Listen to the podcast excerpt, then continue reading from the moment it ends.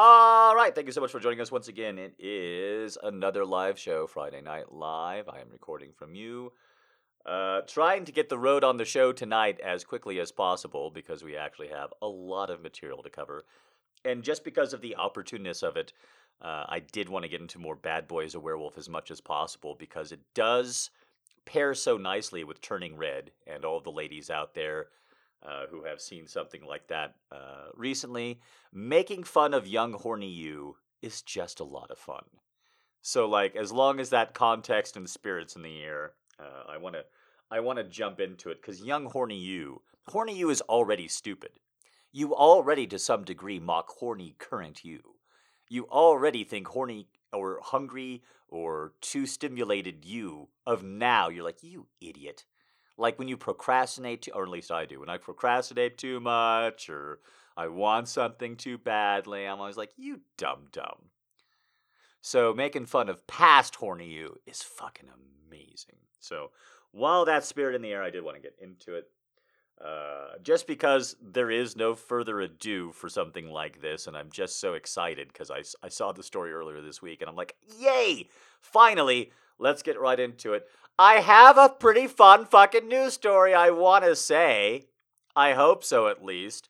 There is a human tragedy element to it, like almost all fun stories in the news. They can't all involve a robot and a dog.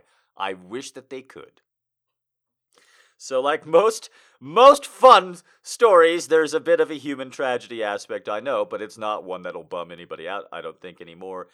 Did you all hear what's going to happen to McDonald's in Russia? Did that news make its way around the world? Because that is some of the most fun and funny shit I've ever seen. So I as you may, as a longtime listener to the podcast, know, I'm no big fan of American foreign policy. I'm I'm a critic of it.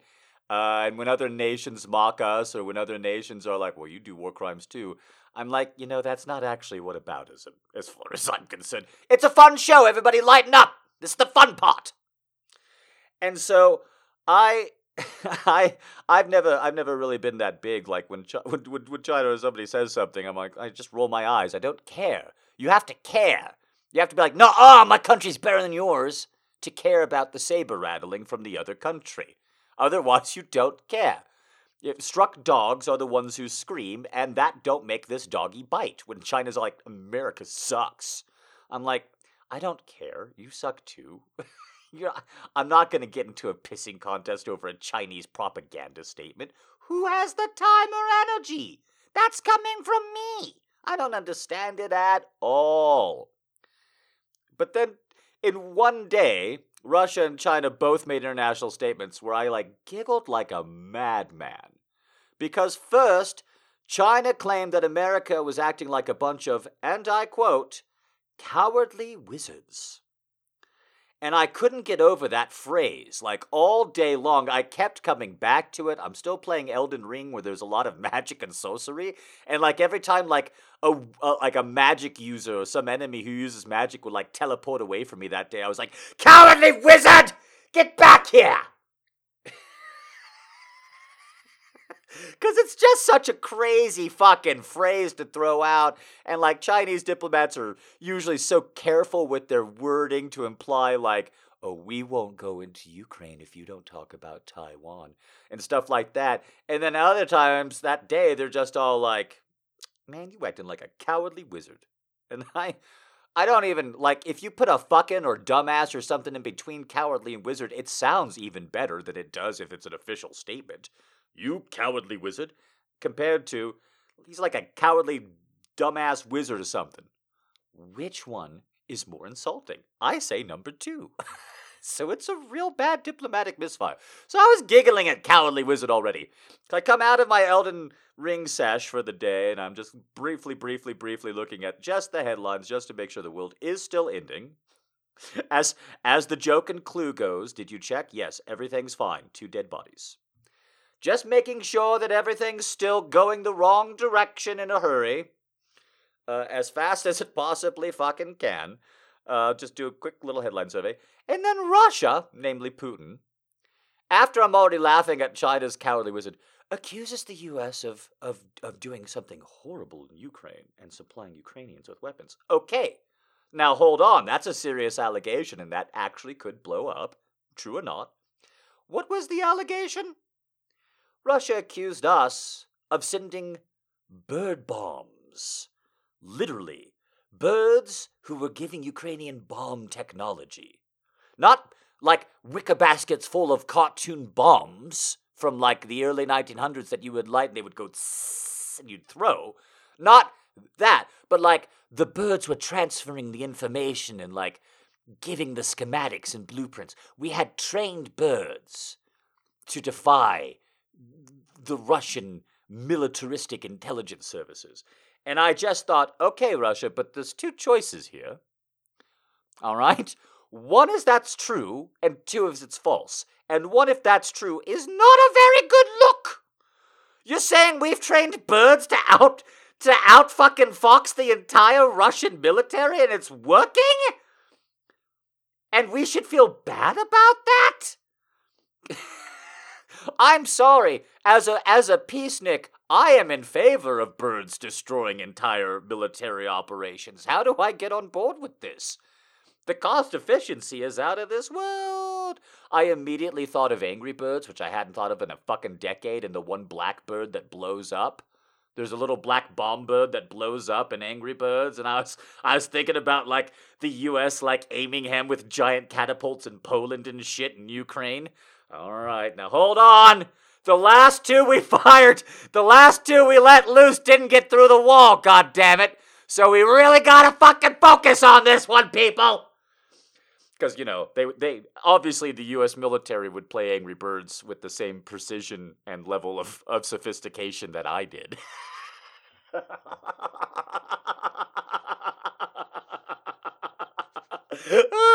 the sad part about this, the sad part about that is it might actually be true. So I was already pretty primed for some weird foreign stories. I was already laughing at those. I mean, I, you don't have to laugh with me, like I say. It's all foreign policy bullshit, saber rattling. But I was just like, oh my god, the cowardly wizards are using bird bombs. Yeah, I would see that would piss me off too.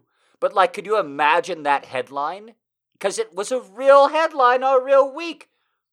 Cowardly wizard uses bird artillery from skies sounds like something that Mordor Weekly has to write as a headline why they're so fucking pissed off on why they're losing the war. That's like what Sauron screams. Cowardly wizards using bird bombs! God damn it! Did you see what that motherfucker just did? He just summoned an eagle army and turned pine cones into artillery. How the fuck were we supposed to prepare for that? What the fuck? So already enjoying that level. You can tell I've had a little bit of caffeine for the show today. So already enjoying that level of weirdness. That's not the fun story. The fun story is, oh my god, things are collapsing economically so quickly in Russia that McDonald's says we are gonna peace out. We're gonna temporarily not so temporarily, we don't know, uh, stop operations in Russia. And in order to keep everything looking fine, well, and good in Russia, Russia, and especially the city of Moscow in particular, but the government of Russia has now put forward a huge mega, mega deal to run their own McDonald's so that there's not a gaping hole where all of those restaurants are and they're branding the McDonald's restaurant clone that's going to be state run so that it looks pretty much identical in acrylic to McDonald's. And the name of it is the best fucking part because that's already fun. Oh, Russia's going to do a Soviet style state McDonald's? That's going to work great. Uh huh. Sure. That's going to work out wonderfully.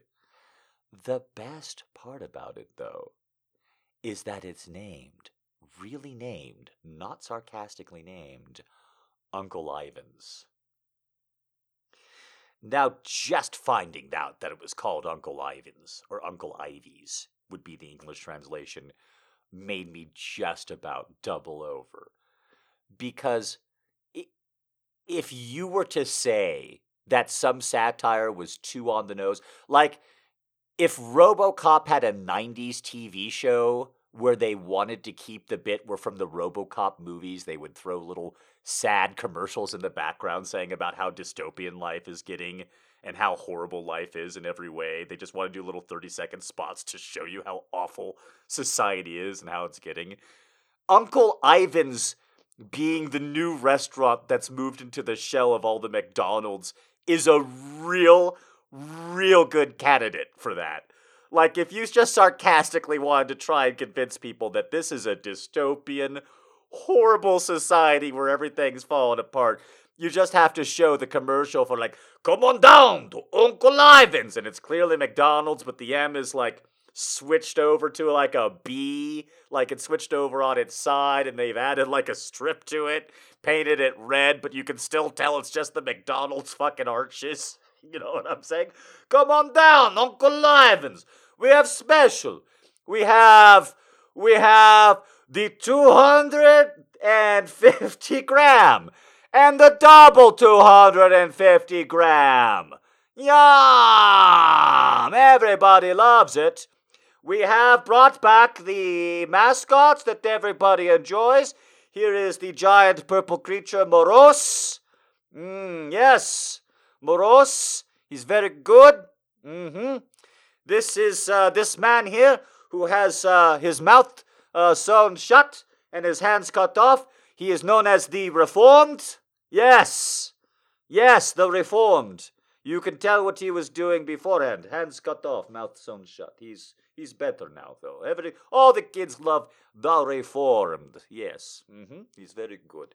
Uh-huh. Uh We do not have the French fry. We do buy tater tots instead from Kroger's and freeze them. So we don't have that ugly little fried chick thing. Instead, we have giant tater tot. We did not come up with name before show. Deal with. Giant tater tot. Very scary looking if you think about. Six foot tall tater tot costume. Hmm, children would not like. I do not believe. No.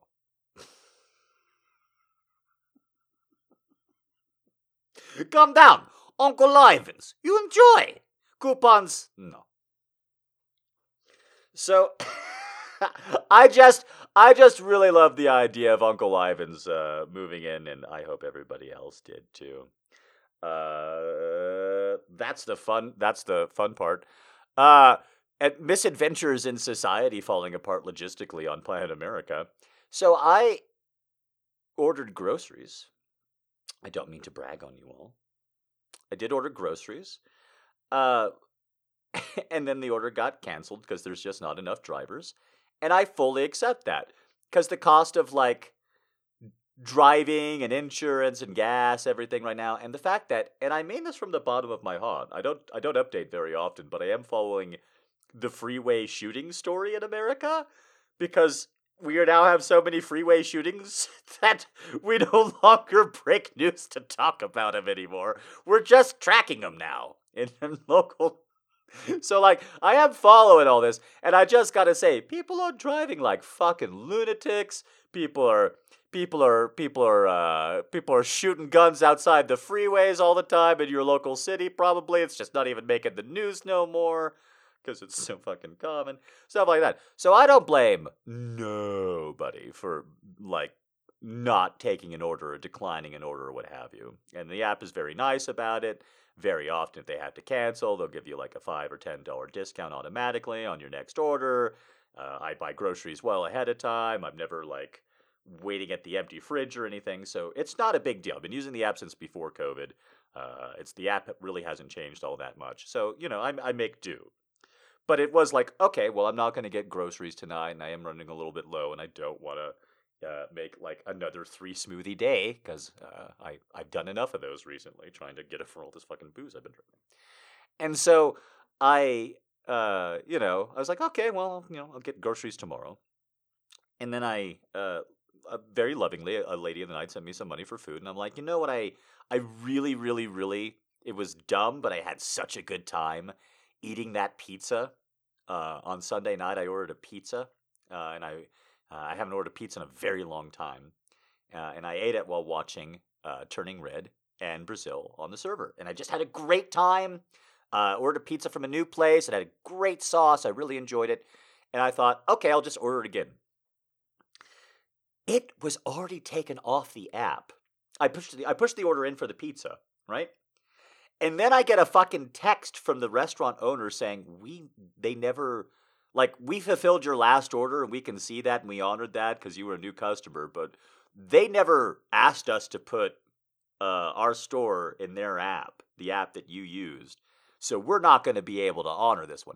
Now, this is a pretty standard news story. If you guys didn't know, Grubhub and DoorDash and Uber Eats, they'll just put uh, restaurants in and like pipe them into their system. And then all of a sudden, that restaurant, which never agreed to it, is starting to get orders from Uber Eats, which are taking 15, 20% of the bill, right?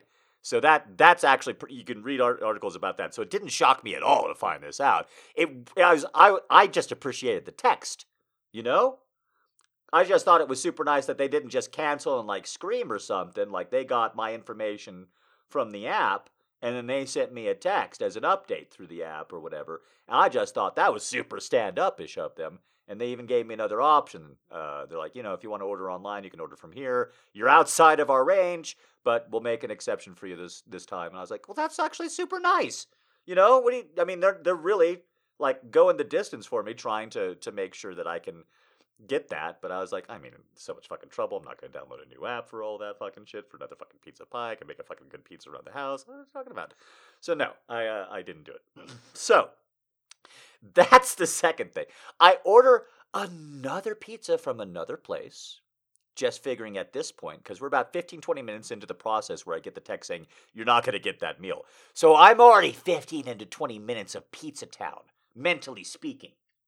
15 to 20 minutes heading towards Pizza Town in your mind is a vast distance. Scientists do not comprehend yet how much distance I have actually traveled. We do not know when the mind travels to Pizza Town if it does actually go to faster levels than the speed of light. Speed of light has physical limits. The mind can travel to Pizza Town as fast as it wants, baby. How far away is Pizza Town? That depends. How big is the pizza? If the pizza's too big, it can't be too close to Earth, or else it would destroy us all. Don't you understand? The theoretical limits that we have here? The giant flaming disk? Are you trying to kill us all?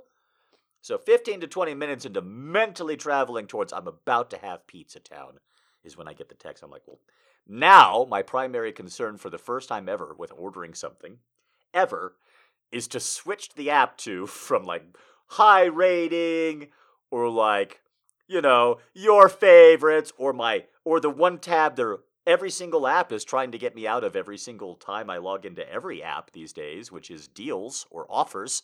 Hey, what's the cheapest thing? You don't want that. Come on, no. Come on, man, we're hurting. Please. Please. Did you see the cost of gas? Just splurge, you've earned it. So instead of any of those normal tabs that I would be in, I just conveniently click on what's going to get here the fucking quickest. What's gonna what's gonna Star Trek style teleport to my door the fucking fastest? Cause now I'm hungry for fucking pizza. So I look up pizza and I look up who's going to get me a fucking pizza pie in under 30 minutes. I click that restaurant. I click through the order super fast. The fastest I ever have. If me from three years ago was sitting behind me watching the executive decisions I was making and how effortlessly I was making them and how little it concerned me, he would have fucking died. That motherfucker spent hours, hours before pressing the order button. He would have died watching me do this fucking shit. I no, we now find the quickest. No, I don't care how well rated it is. Uh, that one sounds fine. We don't need to alter it. I don't give a shit. Give me that one. Let's go. I press the order button. I get the confirmation for the order button. I'm heading back to Pizza Town. No, I'm not because 10 fucking minutes later, I get a beep saying that there's no driver. You're just going to have to wait a little bit longer. Don't worry about it. Uh, we'll just delay by like three seconds. And you can tell the difference between my grocery app, which actually cares about me and very much wants me to come back month after month uh, and, and pay their monthly subscription fee and be happy, because they're all sad and they give me like options. And then like the food apps who only care if you like order that day or not are just all like, wait five more minutes, you fat fuck! Come on now. You know, they don't give a shit. The update messages are the update messages are just all like, what are you gonna do? What are you gonna do? Learn how to feed yourself? Shut the fuck up and wait.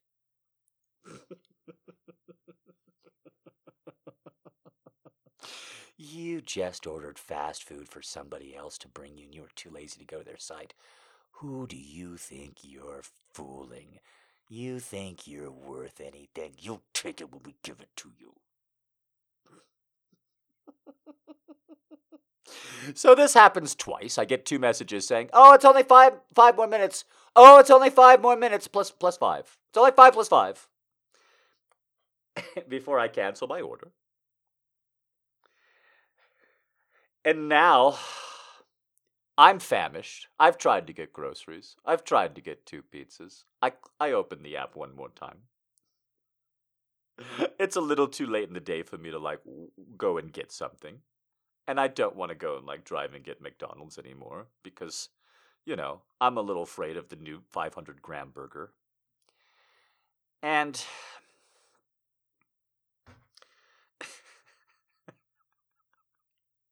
Metric is an act of rebellion in this country. Isn't that stupid? I've always thought so. and so, with the quickly ordered tab button, like the to your door, I now look again. Obviously, not for pizza. Obviously, Pi Day has destroyed the pizza logistical chain in this country to some to some degree I never expected. Obviously, 314 was a day of reckoning for an entire culinary industry in this country, and we still haven't recovered. So now I'm just looking for anything that's short. And I'll be like, oh, fuck it, Chick fil A, even though I have not done that in so long. Fuck it, Panda Express. Yes, I'll pay an extra $7 to have it delivered to me at this hungry ass point. Why not? So I'm rolling through and I find the fifth or sixth one for quickest. We're going to get it just right to your fucking door. Is it going to be tasty? Is it going to be good? We don't care. I click on that and it's something like a mac and cheese local place. It's like mac and cheese only. And I get super excited as soon as I open it up because the menu is like, the menu is like a lollipop gang menu, right? Like, so many of these fucking menus you pull out and they just keep going and going and going. And then they'll have like two sections for drinks. So like put it all under beverages, assholes. There'll just be so many options. And personally, I am more and more coming under the opinion that the less things you cook as a restaurant, the better of a time I'm going to have with you. If I'm going to eat your food, I don't want to see too many things on the menu. It's going to get scary for me. So to see that their their ordering process is choose one of two noodles. Okay, I can do that. choose one of three cheeses. Okay. Choose one of eight proteins. Okay. Choose one of eight additional toppings. All right. Would you like extras? No. No, I would not. And then you're done. And then you're done. And it was too cheap because it's a bowl of macaroni and cheese. So this part feels a little bad, like I'm bragging at you guys. But I'm just telling you, like, the misadventures of, like, the breaking down of logistics and how strange it is to me that it's happening.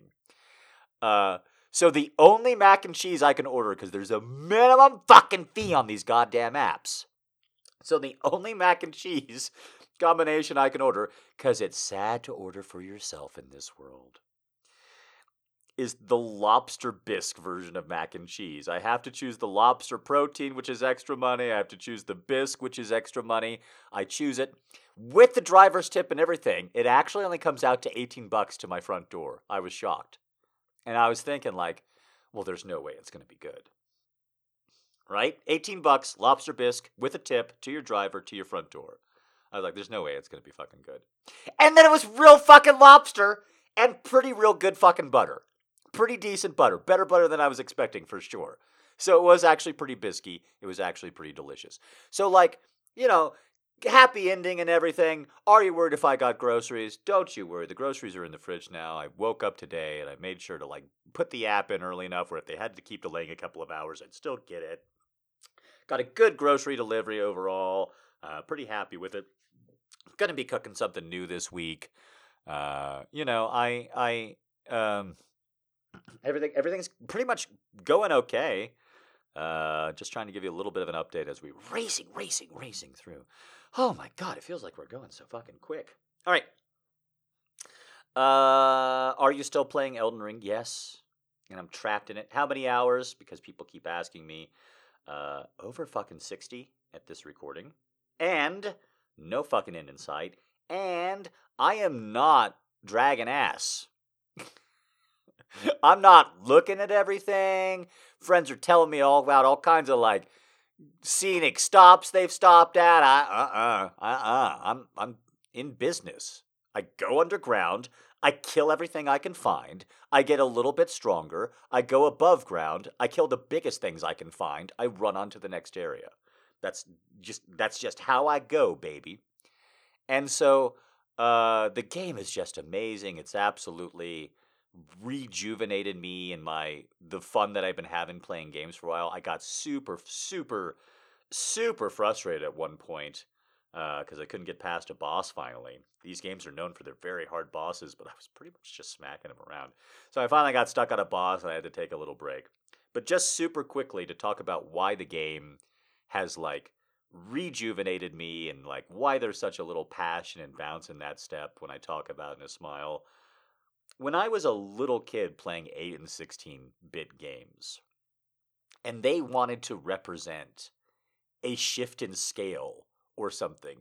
They're, they're so limited with the technology. So, like, one area of the game would have blue blocks, and then you know that things were getting serious because you'd beat a boss. And then the next section would have red blocks. Oh my god! Oh, they changed the color of the blocks. Oh, shit's getting real now. So, like in a lot of these games, a lot of my favorite games of all time, like the Castlevanias and shit, where you like you really are a man against an army of darkness, and you explore, and all the bosses are crazy different. It's very fun. All the stages are different. All the enemies are different. When you had to fight like a giant, the way they would represent it with the shitty technology back then is, you know, you would see up to the giant's ankle, and he would like stomp you with his foot. You'd hit his foot the whole way through and like he'd throw boulders down. You're hoping they're boulders because you can't see where he's throwing them from. From above, you gotta dodge the boulders and whack him in the ankle, and then the health bar goes down, and then he goes, and then the boss is dead. And that's how they had to represent in video games for decades. To totally spoil a part of this fucking game, you get to a place called the Mountain of Giants if you play fucking long enough. And guess what? There is one! There's a giant on the mountain. And already fighting like dragons and demons 20, 30 times your size in this game is normal. It all looks so cool and fluid. This giant was a hundred times my goddamn size.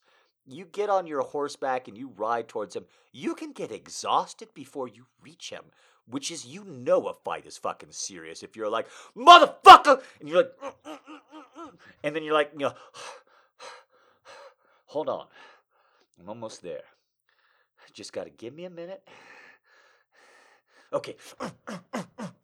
Run towards him again.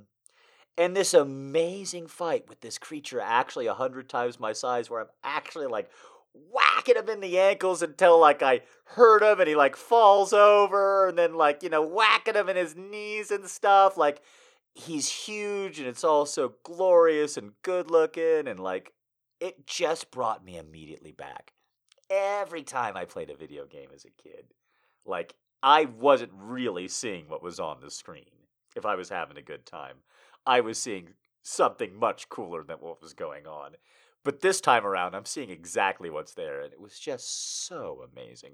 It 100% uh, got me to. Uh I was meaning to play this game before I fell into my pretty deep depressive episode over COVID. I was looking forward to it, called Jedi Fallen Order. And then I never got back around to it because you had to install Ubisoft Origin to play it. And I, I don't, you, you, you hear what I'm saying about absolutely some of you, operational security, all that kind of shit. I just hate it. I just hate it. The less passwords, the less accounts, all of it, the better. So I just like, ah, screw you. I'll just never play that game. I had so much fun fucking fighting this fire giant getting so mad with this fire giant because he What do you mean a guy a hundred times my size kills me in one hit? What kind of bullshit is that? Getting so mad with him and everything like that. Like, I just, I just really, I enjoyed it so much that when I finally did beat him and I felt like that satisfaction and like I got to eat him and get a little bit stronger because I finally killed that giant, I immediately logged out for the day and looked up like how do I bypass all this Ubisoft bullshit? Like I know how to do this. I come from a fucking pirate background. I know how to do it. And I did. I loaded it up. I haven't played it yet because I'm still having a lot of fun with Elden Ring. But like I got so inspired. I enjoyed it so much playing this game, not expecting to at all, that like it revived a bunch of things about me. I really feel like it brought some things about me back. And I just wanted to, you know, roll that into the anhedonia thing. I know a lot of you don't play video games. I'm not asking you to enjoy it or even be happy for me. But insofar as fighting depression with the concept of you have to get over a little speed bump, you have to get up a hill sometimes, even when it's something you enjoy. And then once you get past that bump, you'll have a lot of fun. I just want to say it's that's really working for me in this case. I I think this is a special thing. But just to say, right before we get into the poetry and everything else for the night, we're going to try and burn through from here, I promise. oh, hello, ladies sneaking in. All, uh, j- just, just to, uh, just to put a little bit of a fine point on that. I talked a couple weeks ago, like a curmudgeony old man, about uh, the foundation. I haven't heard any I haven't heard any shit talk from any of you since I did that. So I'm assuming that if any of you watch The Foundation, you at least, even if you love it, you you you think I might have a point or two about what's going on with the slowness in that show. And I just real super briefly because I guess hardcore sci-fi is back in vogue. Fuck yeah, fuck yeah, fuck yeah.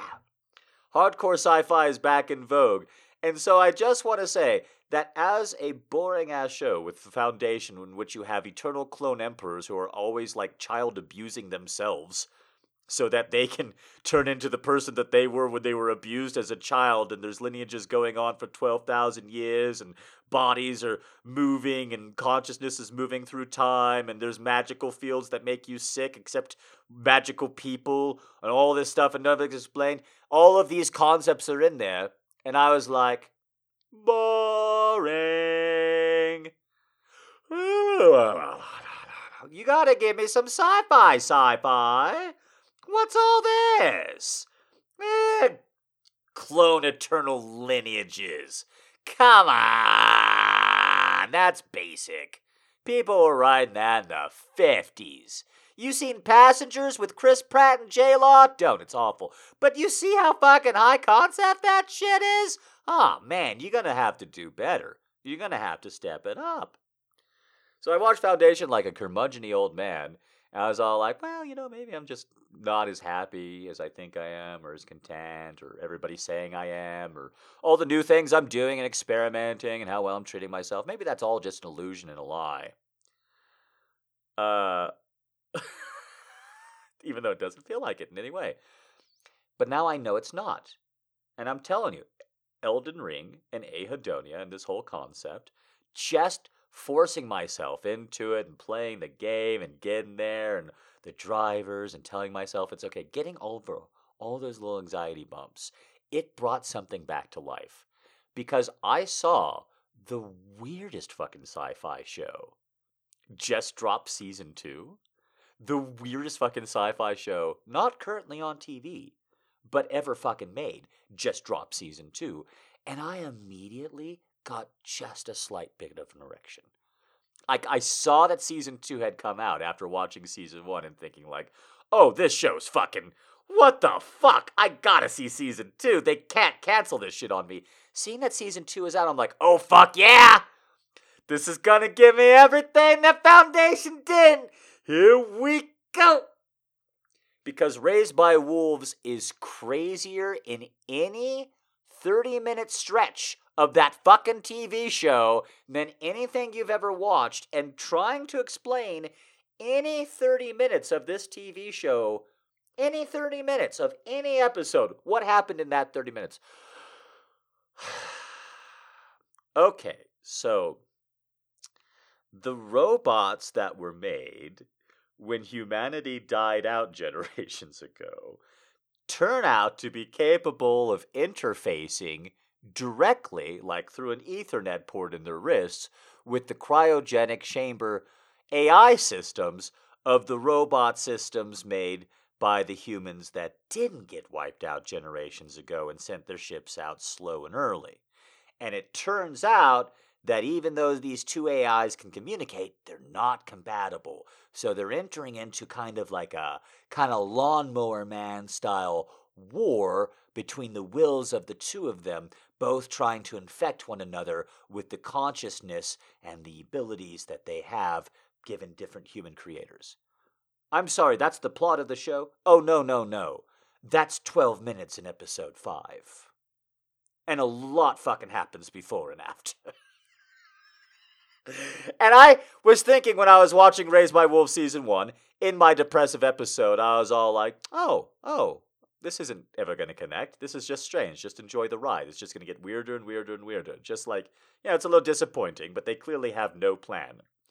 And then I got to the end of season one of Raised by Wolves, and my mouth was open. I was like, oh, they had a plan the entire time. This isn't like Game of Thrones or The Expanse.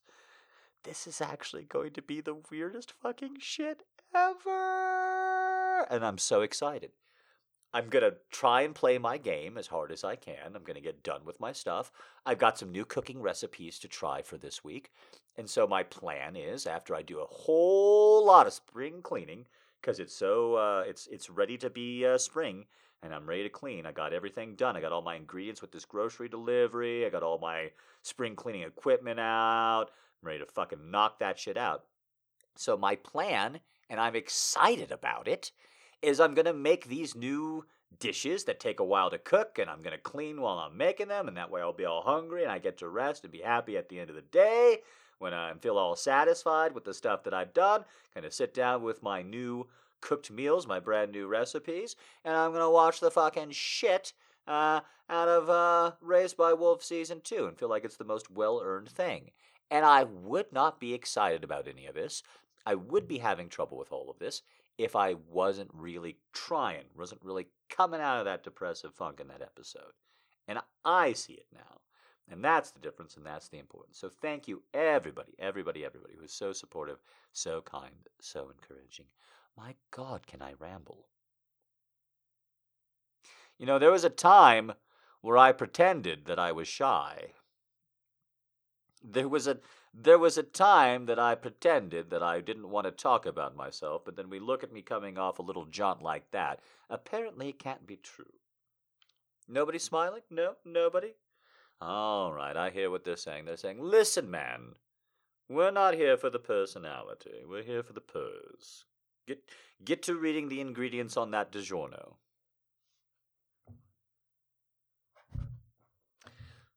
Is it all right to know that a woman is not for you if she likes sausage on pizza.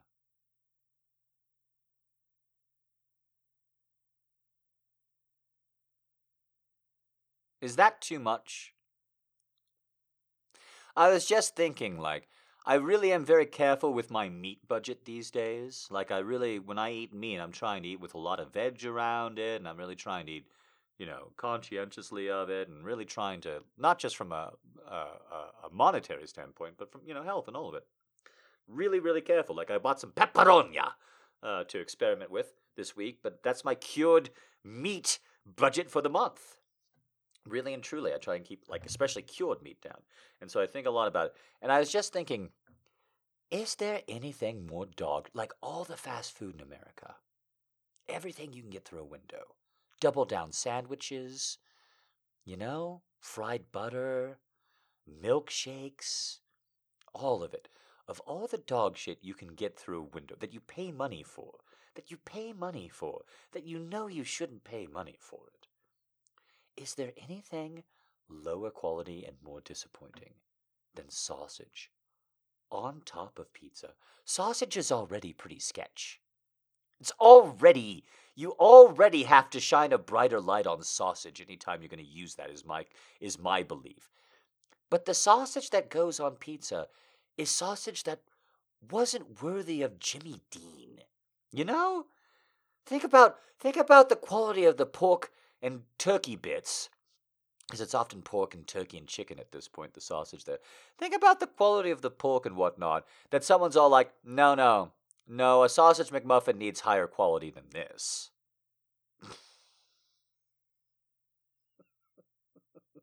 Come on! Come on! There's some standards here. What are we, Uncle Ivan's? Brought it back, and here we go. a woman who writes feels too much. Those trances and portents as if cycles and children and islands weren't enough, as if mourners and gossips and vegetables were never enough. She thinks she can warn the stars. A writer is essentially a spy. Dear love, I am that girl. A man who writes knows too much, such spells, such fetishes, as if erections and congresses and products weren't enough, as if machines and galleons and wars were never enough, with used furniture. He makes a tree. A writer is essentially a crook. Dear love, you are that man. Never loving ourselves, hating even our shoes and our hats, we love each other precious, precious, precious. Our hands are light blue and gentle. Our eyes are full of terrible confessions. But when we marry, the children leave in disgust. There is too much good and no one left over to eat up all the weird abundance.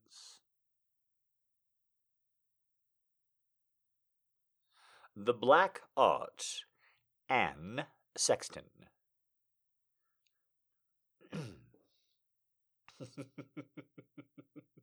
I never know if I should read something like this from the first line bombastically or not. So I'm just, you know, I'm going to flip the coin, and here we go. These hips are big hips. They need space to move around in. They don't fit into little places.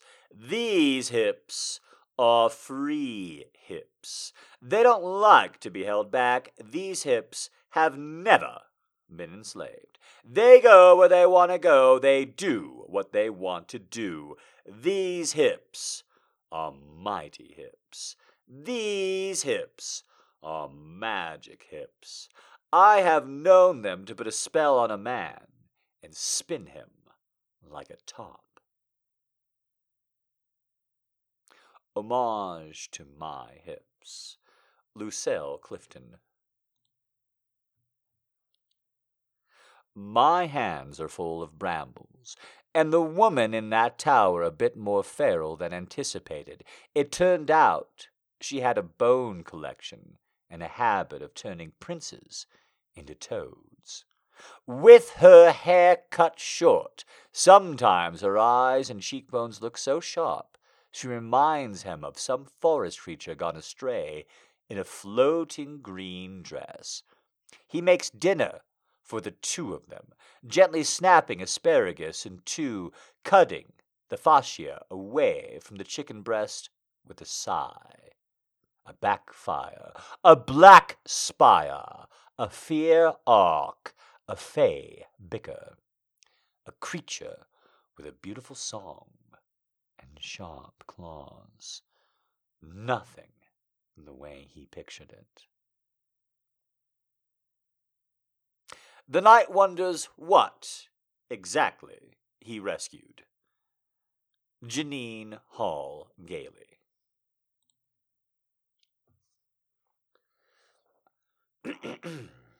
oh my, yes. It's a classic. Pretty women wonder where my secret lies. I'm not cute or built to suit a fashion model's size, but when I start to tell them, they think I'm telling lies. I say, it's in the reach of my arms, the span of my hips, the stride of my step, the curl of my lips. I'm a woman. Phenomenally. Phenomenal woman. That's me. I walk into a room just as cool as you please, and to a man the fellows stand or fall to their knees. Then they swarm around me, a hive of honey bees. I say, it's the fire in my eyes and the flash of my teeth. It's the swing in my waist and the joy in my feet. I'm a woman. Phenomenally. Phenomenal woman. That's me.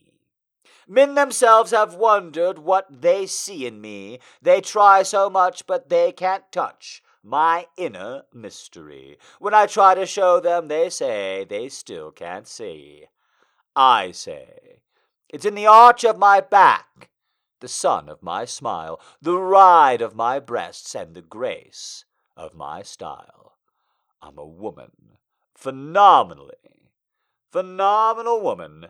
That's me. Now you understand just why my head's not bowed. I don't shout or jump about, or have to talk real loud. When you are seeing me passing, it ought to make you proud. I say, it's in the click of my heels, the bend of my hair, the palm of my hand, the need for my care. 'Cause I'm a woman, phenomenally.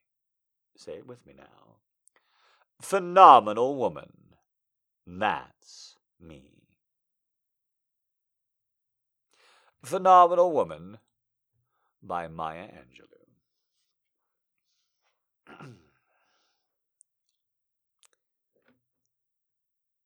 With me, life becomes sweeter. So she loses some of the ability to defend herself. Yet, even this gives her a forlorn sense of satisfaction. I know it by the distracted half smile on her face. People believe love can do so much. As when they talk incessantly about the weather, they sound as if they're waiting for something incredible to come their way. Nestled against me, isn't she a moron of joy? She loves to tell stories because they're already finished by the start of the telling.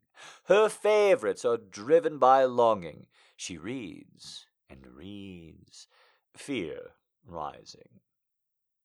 But it often appears to me as if she's taking elaborate pains to hurt herself more accurately. Deep in my heart, these things just don't interest me.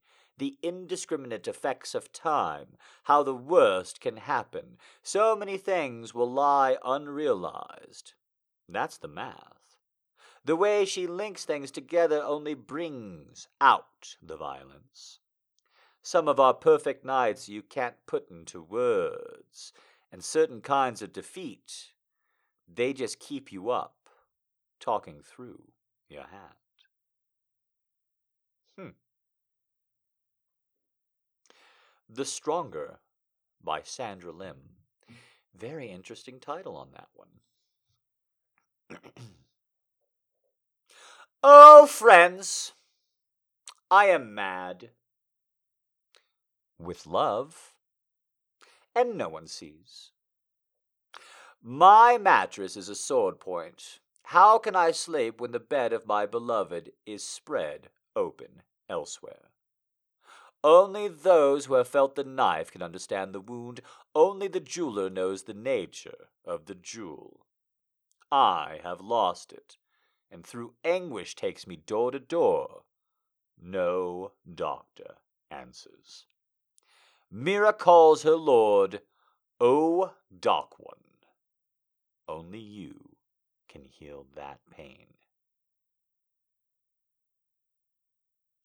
Well, I have to say, I don't really know where that's coming from, but it's gorgeous. Uh, it's entitled "Oh Friends" by it's a single name here, and I'm probably not going to get it right. Mirabai, M-I-R-A-B-A-I, uh, but I'm afraid I don't know what Mirabai is or for what language. Uh, I've got nothing for you to offer besides that was uh, pretty interesting. I feel middle class when I'm in love. I think it's all the poached eggs on birdseed bread, staying up all night on Zoopla image, walking under cottage beams, the laughter in the garden, kids, a little boy with gold hair keeps standing in my dreams. I read somewhere that it takes a hundred years. Uh, I read somewhere that it takes three hundred years, about thirteen generations, to change your social class. I think about this while I'm having a fag. I'm quitting. My head against the doorbell. It's broken. But sometimes, after my love has left for work, after his hand-held shower and a pee in the gaffer tapped loo, I hear it, ringing and ringing. Portent by Rachel Long.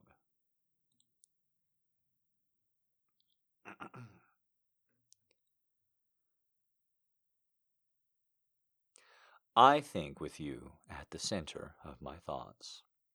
Europa orbits Jupiter and centers Jupiter in its thoughts.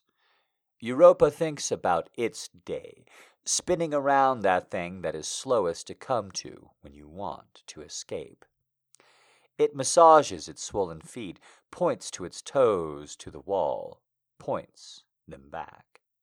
It spins through the day while deferring the day.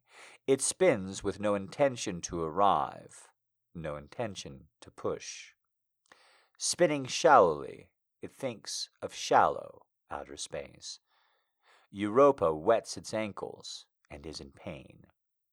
The pain orbits around Jupiter. Europa hurts.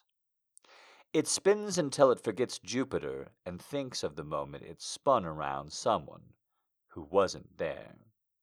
It's space, and space smiles like a doll whose neck is the only part that turns. When Europa thinks of space, it thinks of the year 5000, or just before the year 5000, or just after the year 5000. It thinks of a star orbiting a far away star. It writes down a date it can't live in, and writes a diary entry where the letters orbit around letters. The spinning makes them round. The left side of the doll's face is spinning to arrive at the right side. It smiles from ear to ear, and its neck becomes bright blue. A letter came from far away, a letter without an orbit. Every letter in it is a round fence. A bug smoothly steps over the back of another bug, pushing forward a little at a time. It erects the walls that had passed behind it and spins. It presses its back against the thing it left behind. It goes forward. Life Centered Around by Moon Bo Young.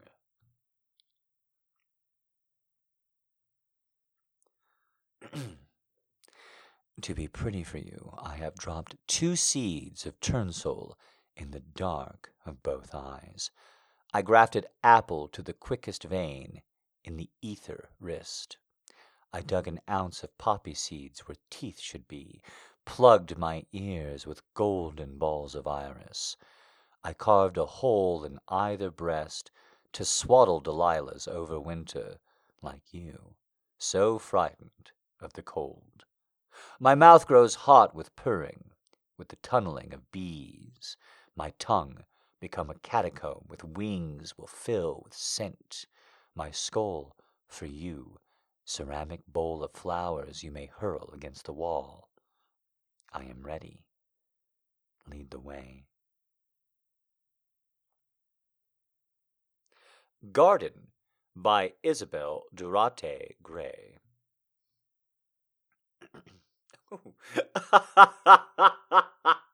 All right, here we go. On this cross quarter day, quick to temper and cool, your long lashes startle me with the rime of hoarfrost, and I am snared like a rabbit pulled into your gravity by the run of our long love affair together.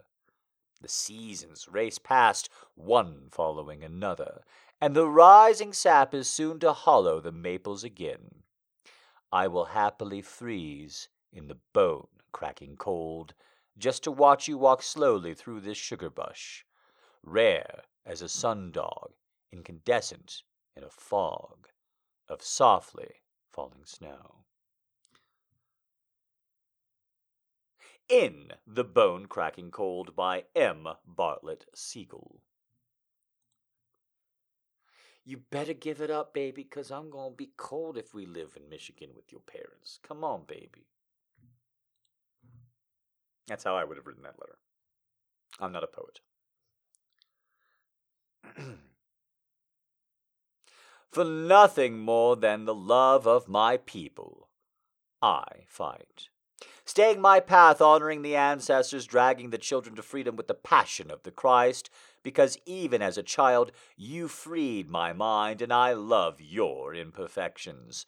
The way you colored outside the lines through your artwork didn't win any prizes as an adult. Your heart's works saves lives, touches souls, unknown even to you, and it pleases God to see you do what you do. Because the truth isn't always what's said, but in the hand's work. And no matter what comes and goes, he will be edified through man's work. And you, you've done a lion's share. Tending the fields and feeding his sheep until your hands hurt. What more can we ask for?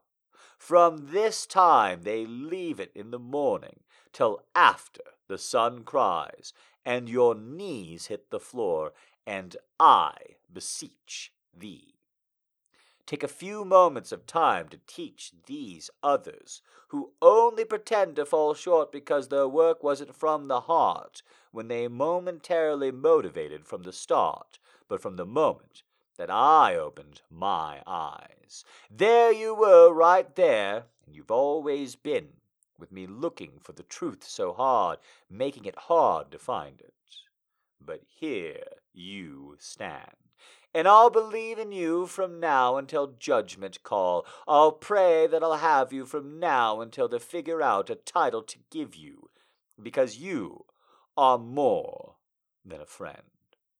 I'm prepared to be the same to you from now until the end, perpetually moving through life cycles until my life cycle ends.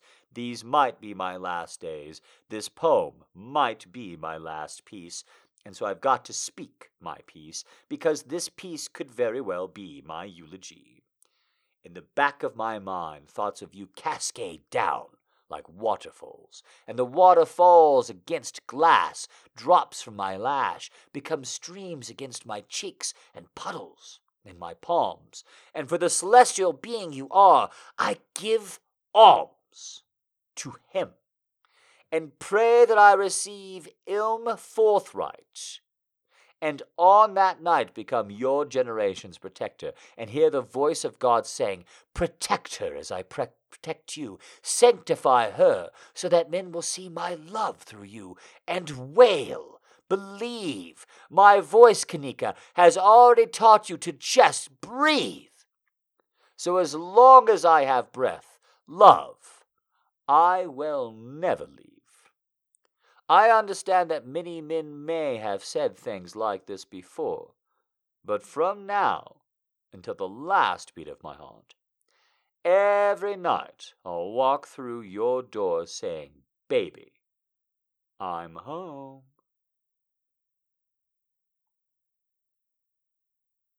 A Poem for Indigo by Voice Porter. Ha! Well, that's a funny name to read because I am a voice porter. I port other people's stuff through voice. I'm a voice porter.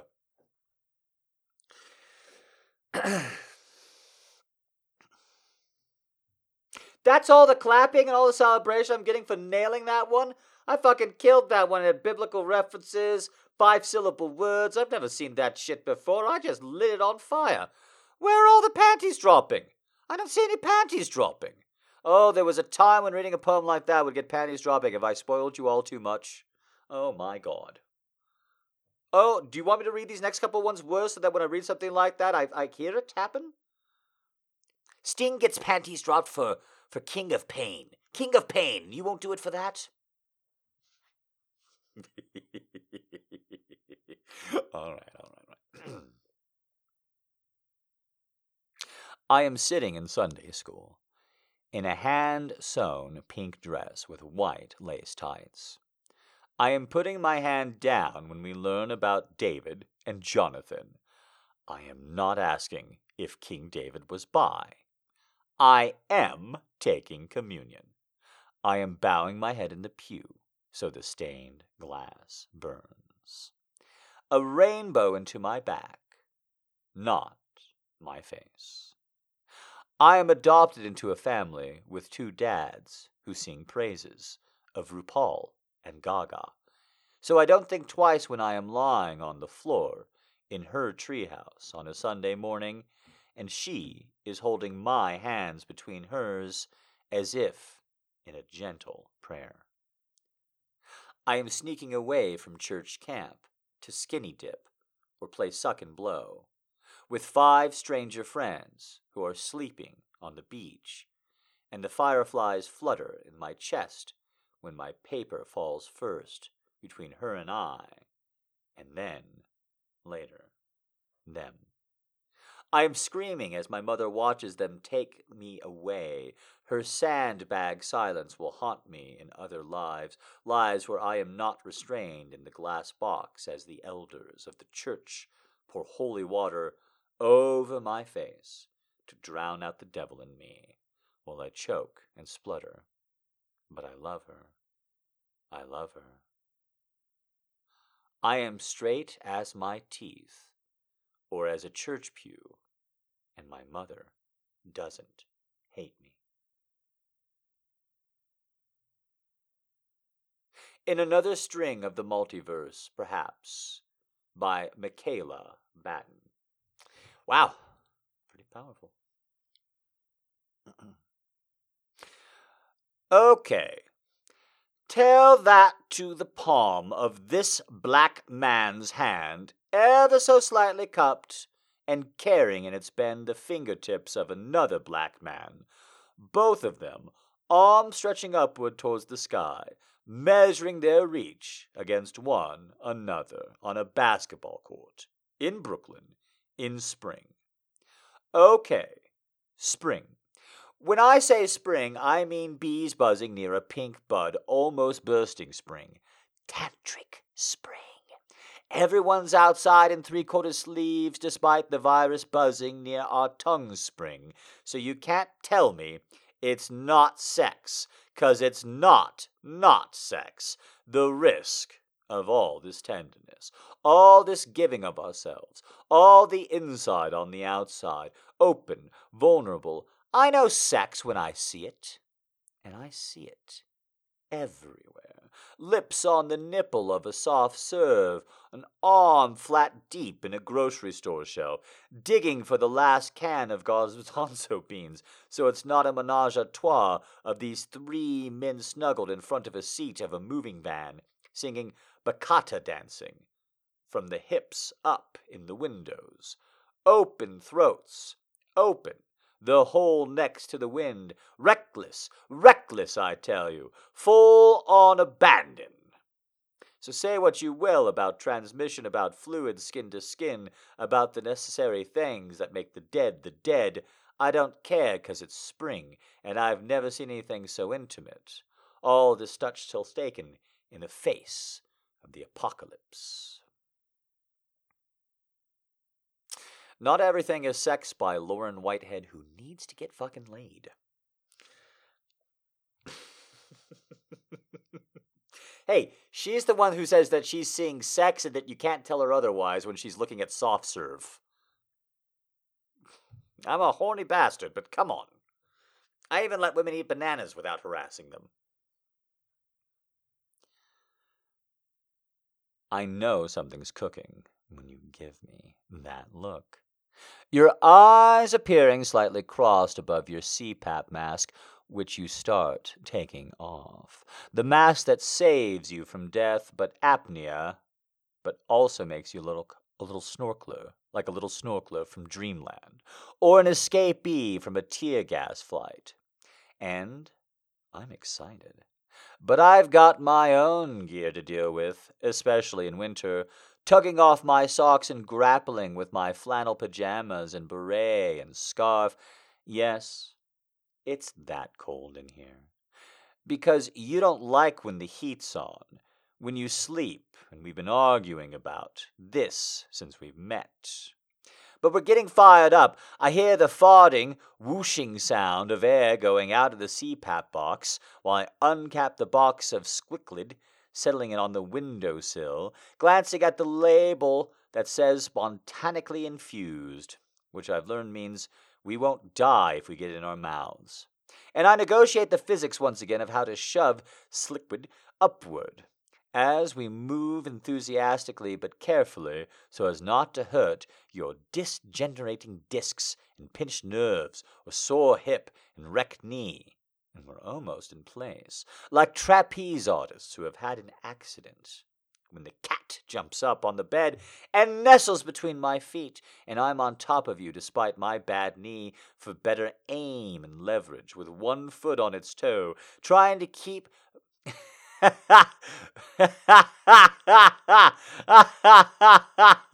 Trying to keep my meningitis from hitting the mattress, and the cat's purring, and it's hard to concentrate, but by God, we're going to do this.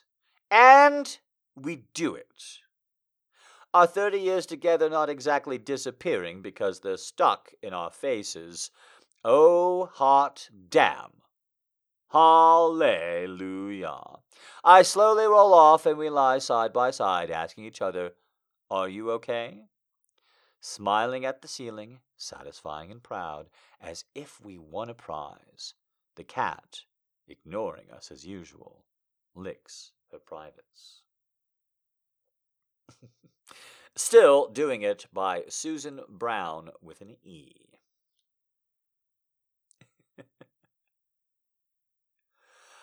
I let her garden go, let it go, let it go. How can I watch the hummingbird hover to sip with its beak tip?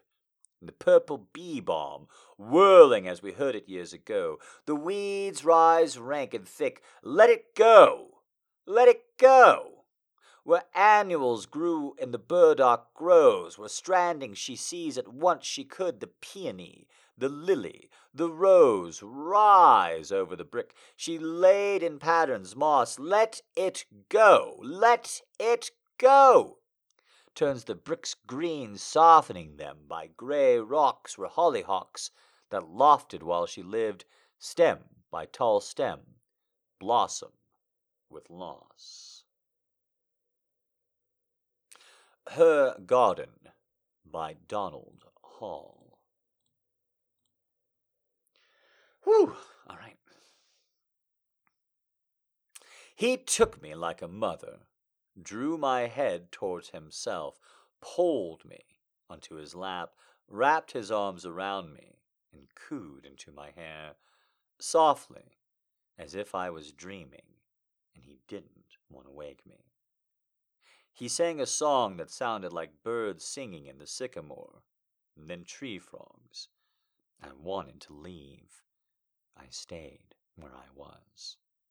He wore a lovely shirt. His hair was surprisingly kempt. There was half a candle piece in a rug of quarters, tomato soup on the stove, and I thought, what a shirt. I prayed my breasts would magically spill from their zipper. I wanted to feel my calloused heels on his thighs. I wanted to linger till dawn. He pared his nails, scratching an itch that had eluded me for years. I cried as if I were slicing onions in his kitchen. He was a good mother. He held me like a daughter, as if I was just as beautiful as he believed me to be.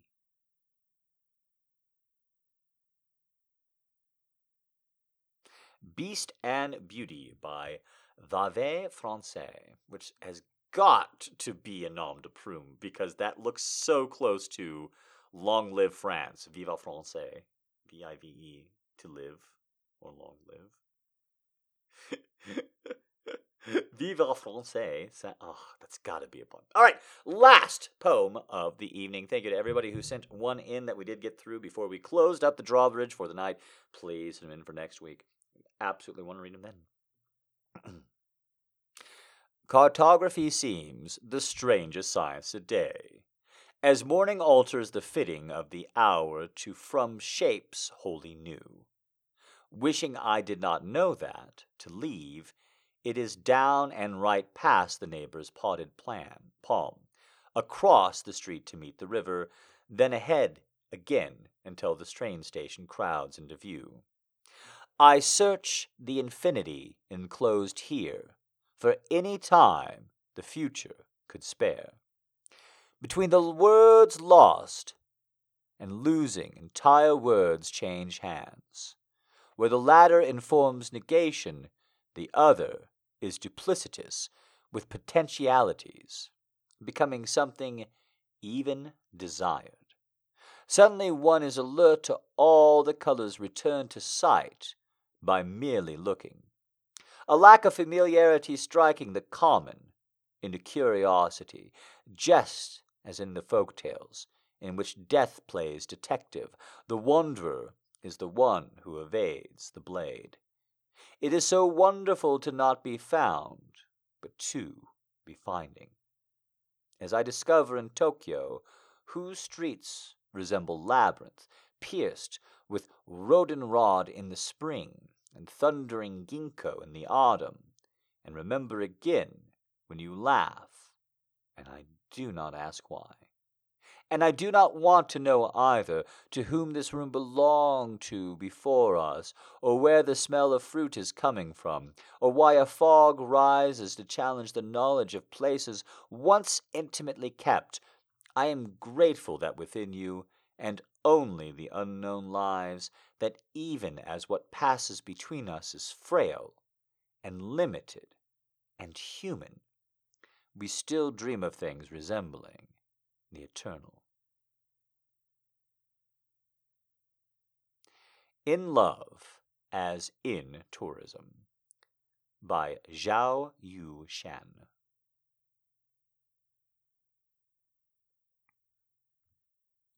We had some lovely poems tonight. Thank you, all the girls.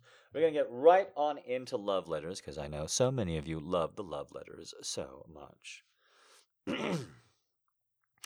Eight days have passed since I parted from FF and already it is as though I have been eight years away from her, although I can now avow that not one hour has passed without her memory, which has become such a close companion to my thoughts that now, more than ever, it is the food and substance of my soul. And if it should endure like this a few days more, as seems it must, I truly believe it will in every way have assumed the office of my soul. And I thought, then live and thrive on the memory of her, as do other men upon their souls, and I shall have no life in this single thought. Let the God who so decrees do as he will so long as in this exchange I may have as much a part of her as shall suffice to prove the gospel of our affinity is founded on true prophecy. I often find myself recalling with what ease certain words spoken to me, some of the balcony with the moon as witness, others at that window, I shall always look upon so gladly, with all the many endearing and gracious acts that I have seen my gentle lady perform. For all the dancing about my heart with a tenderness so wondrous that they inflame me with a strong desire to beg her to test the quality of my love. For I shall never rest content until I am certain she knows what she is able to enact in me, and how great and strong the fire that her great worth has kindled in my breast. The flame of true love is a mighty force, and most of all when two equally matched wills in the two exalted minds contend to see which loves the most, each striving to give yet more vital proof.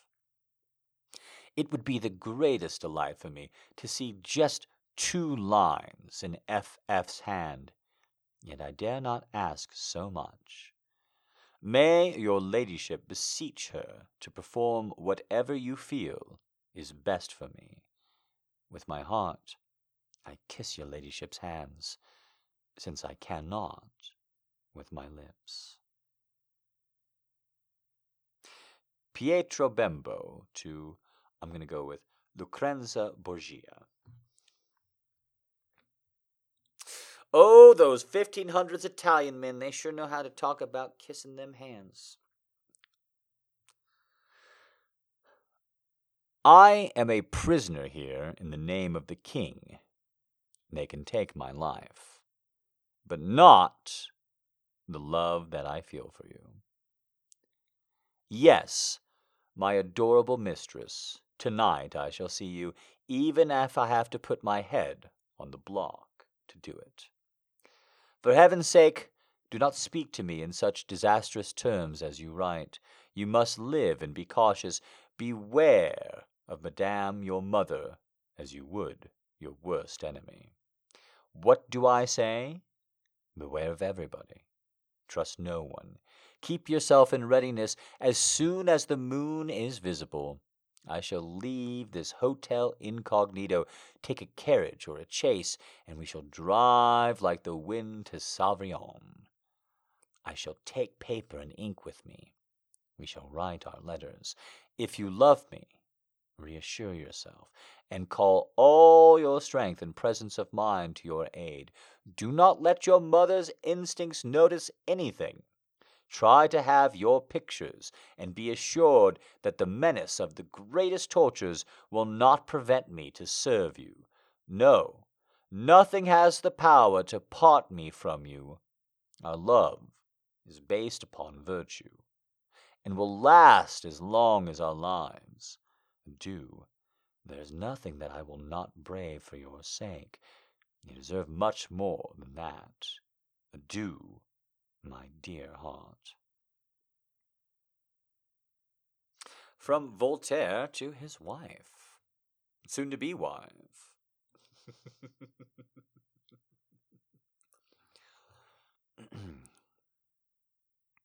I have just arrived this morning, Christmas morning.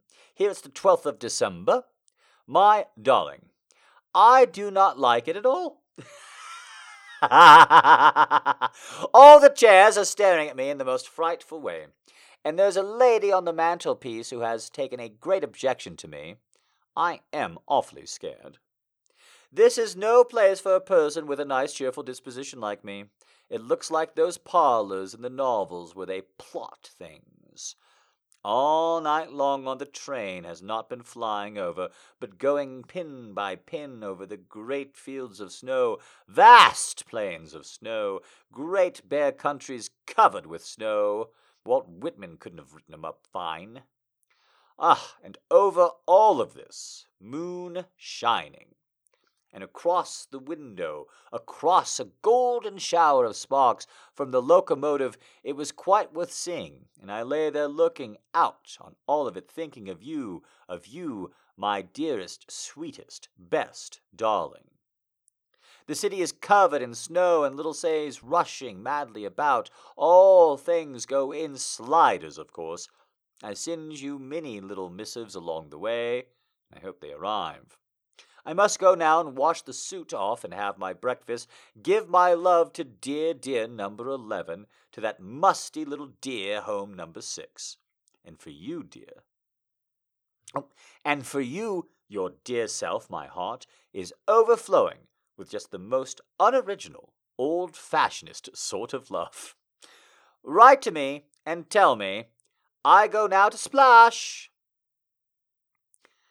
Your Isadora. Isadora Duncan to to Gordon Craig. I'm just gonna admit it. I thought I was reading a dude the whole way through. I thought I was reading a rather dapper guy having a pretty good time, but nope, just a lady bored of snow and didn't like the house that she fucking ended up in because there's nobody else there. Dope. Nothing about traveling for the holidays has changed. Oh, that would have been her Instagram update too. Oh my god, guys, there was so much snow, but it was so pretty. Here's a picture of the lights and everything. Here's a picture of where I'm staying. It's very cottage core.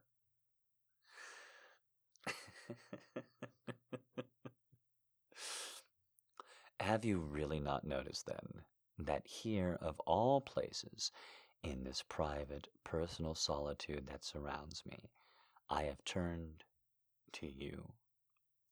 All the memories of my youth speak to me as I walk, just as the seashells crunch under my feet on the beach, the crash every wave awakens, far distant reverberations within me.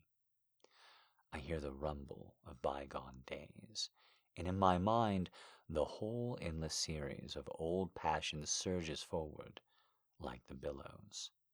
I remember my spasms, my sorrows, gusts of desire that whistled like wind in the rigging, and vast, vague longings that swirled in the dark like a flock of wild gulls in a dark storm cloud. On whom shall I lean, if not you? My weary mind turns for refreshment to the thought of you as a dusty traveler might sink onto a soft, grassy bank. Gustave Flaubert to his wife, Louise Colet.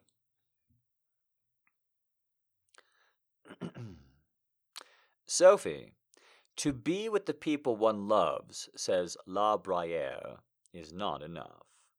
To dream you are speaking to them, not speaking to them, thinking of them, thinking of the most indifferent things, but by their side nothing else matters.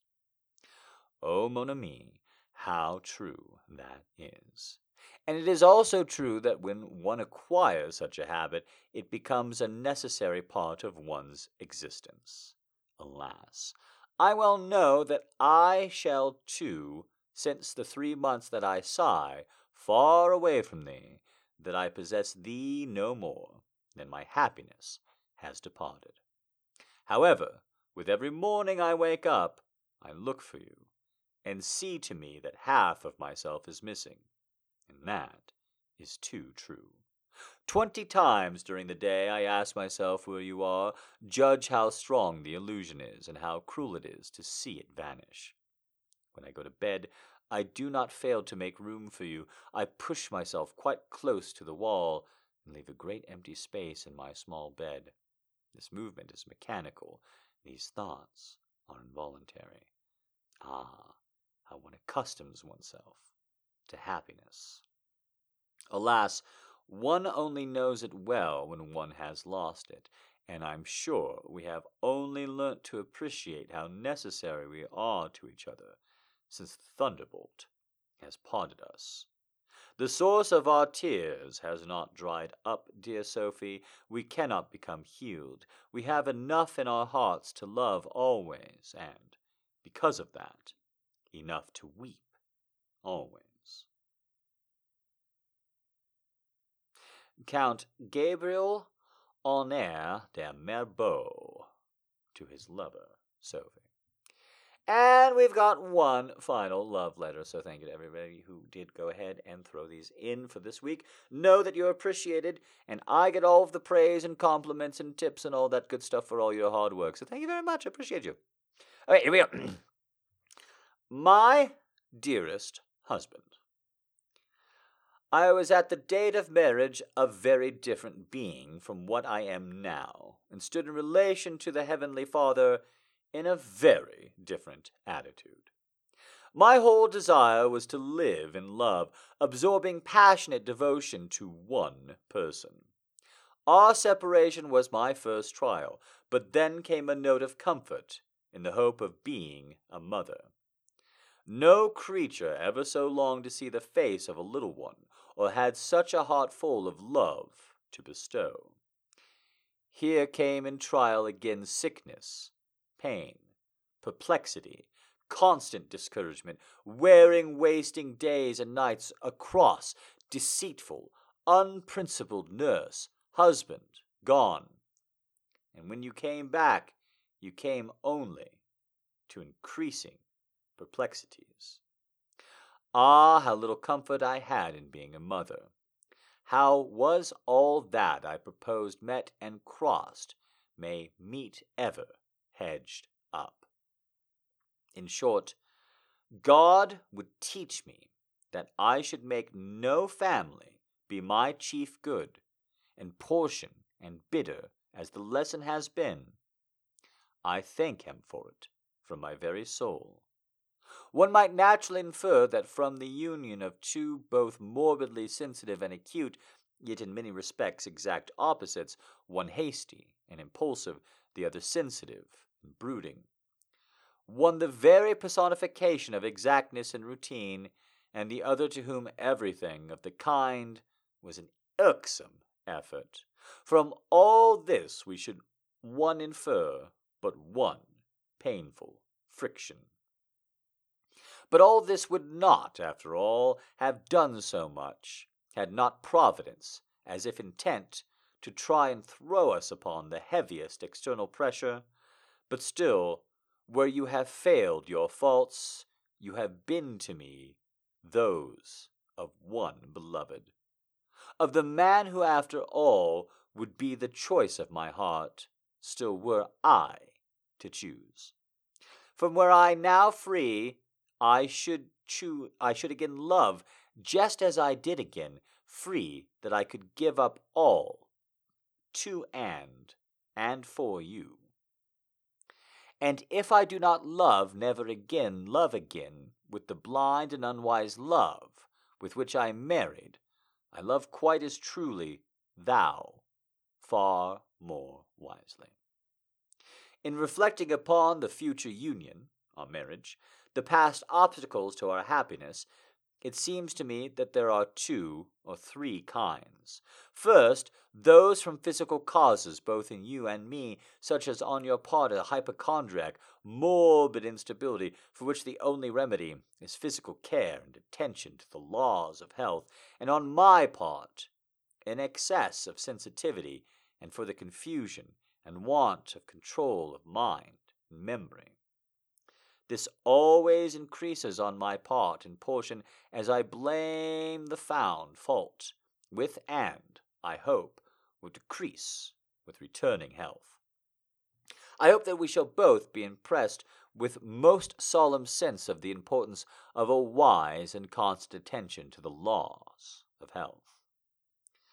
Then, in the second place, the want of any definite plan of mutual watchfulness with regard to each other's improvement, of a definite time and place of doing so, with a firm determination to improve and be improved by each other, to confess our faults one to another, and pray one for another that we may be healed. Wow, I didn't see this one coming. Yours, with much love, Harriet Beecher Stowe. Whoa! Didn't see that one coming. For those of you unawares, Harriet Beecher Stowe wrote Uncle Tom's Cabin, and I've gone off about it briefly, but Uncle Tom's Cabin is unquestionably, by any record of Library of Congress or anything else you want to go into, definitely one of the top three selling books in the US in the 1800s. It was an absolute phenomenal success. It was an MCU level of cultural success for its time, and that's why people are still making references to it 40, 50 years later in the early 1900s. I mean, wow. Okay, and look at all that suffering she's talking about and everything that she translated into it. Wow. Wow. I really didn't see that coming. That was that was something. Thank you to whoever suggested that one. Okay. Well, I kind of feel strange transitioning from something so serious and meaningful and and deep and embedded in the whole human and American experience thing, uh, as as the innate suffering of the soul that we just saw of, of one of America's truly great authors, into into into tweenage into tweenage werewolf fantasy smut. But that's where we're heading. That's where we're going. That's the road we're taking. I just need a little sippy poo. Mm. I look forward to the whole show all week. But I've been looking forward to this all fucking week. As soon as I saw the title of chapter 12, I got real excited last week. And I'm like, this is going to be good. So, like, in the exact same way I get excited for, like, ooh, I'm going to make pizza rice this week. It's going to be delicious. Yes, pizza rice. You heard it correctly. Look it up yourself.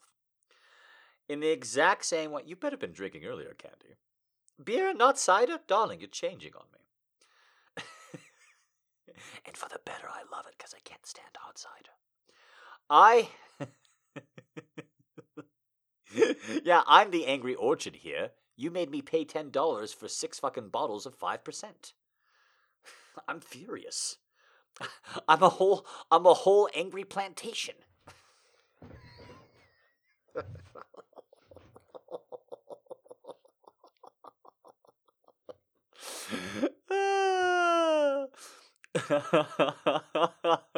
I was looking forward to this all week long. Let's see if we're going to close it out tonight. Oh, oh yeah. Could you hear those neck pops? Oh yeah. Those are solid. Yeah, those are some those are some poetry snaps. That's some that's some my back is healed. Now fear me. But not quite yet. I have been talking about this for a while, especially women I have dates with, because you know, sometimes sometimes my my back will be out of alignment or what have you, or it has been. It hasn't been in 2022. Uh, go healing and all that. But like you know, if I if I have a relationship with a woman like that and we have a schedule, uh, you can't fake it. You know, that's a health condition. So at the time, I've I, have i have over the years had to just be like really honest with women who have seen me and that sort of thing, and be really vulnerable with them and yeah, sometimes it's it's led to challenges feeling sexy, and sometimes it's led to me feeling all the more sexy because look at what I can get through in my day, you know. So uh, I was just the other day uh, doing stretches in on the catio because it's got a cement floor. It's kind of it kind of doubles as my mud room. You know, I take off my shoes. Uh, you know, when I go in and out of the house right there so I don't track any more dirt in. And, you know, I keep brooms and mops and stuff out there. It's a mudroom kind of, some sort. And, because, uh, you know, cats are dirty. So, you know, like, why clean the area for her? I'm just fucking around. It's just the cats don't care and she loves the windows and everything. So don't get too mad at me. Uh, so I, I was out there and I was doing my stretches on the cement and I can get slightly better pops uh, from from from when I do my standing stretches and not my floor stretches out there. And so I'm going left to right, and I'm just like I forget, I zone out because you know I'm just like looking at what's going on out in front, like the cat when she's out there, and I'll get distracted, like somebody will walk by, and I'll be doing my neck left right. I might actually do a pop right now. I'm a little nervous about doing this, but I'll be just you know like real slow and real easy. I'm just doing my neck. My arms are out in kind of a weird way and if anybody, like any of my neighbors or anybody driving by, looks through and they see me, they see a hooded figure with a robe, with the hood like all the way over their face and their arms are out and they're stretching and they're immediately a little bit concerned because it does look like a horror movie. And like they keep driving and they never come back and it's exactly what I want. And so I'll just, you know, be doing the stretch or something. I'll lose that or I'll be looking for a cat or something. And I'm snapping. And I was just doing this, and it was a nice little light stretch. And then all of a sudden, one of the loudest, most violent fucking like I paid chiropractors and shit. One of the loudest, most violent pops would, and I immediately, I immediately screamed, and I'm not exaggerating. Who's there? because like somebody had to be knocking or attacking or something, right? Like I knew that my shoulder was going into place, but I screamed out, "Who's there?" Like in a deep, scary, I'm really trying to intimidate people voice. To nobody, obviously, don't act like the like someone's gonna answer or something. I'm just saying. I just went and it went. I wasn't expecting it all. I was like, ah, who's there? And then ever since then, I have felt so fucking good. I immediately, like within, I'm saying two, three minutes of that, I like ran back into this room. This is where I do my floor exercises in this room. I like ran back into this room and I did all my exercises and everything. And I've been stretching, stretching, stretching, all that.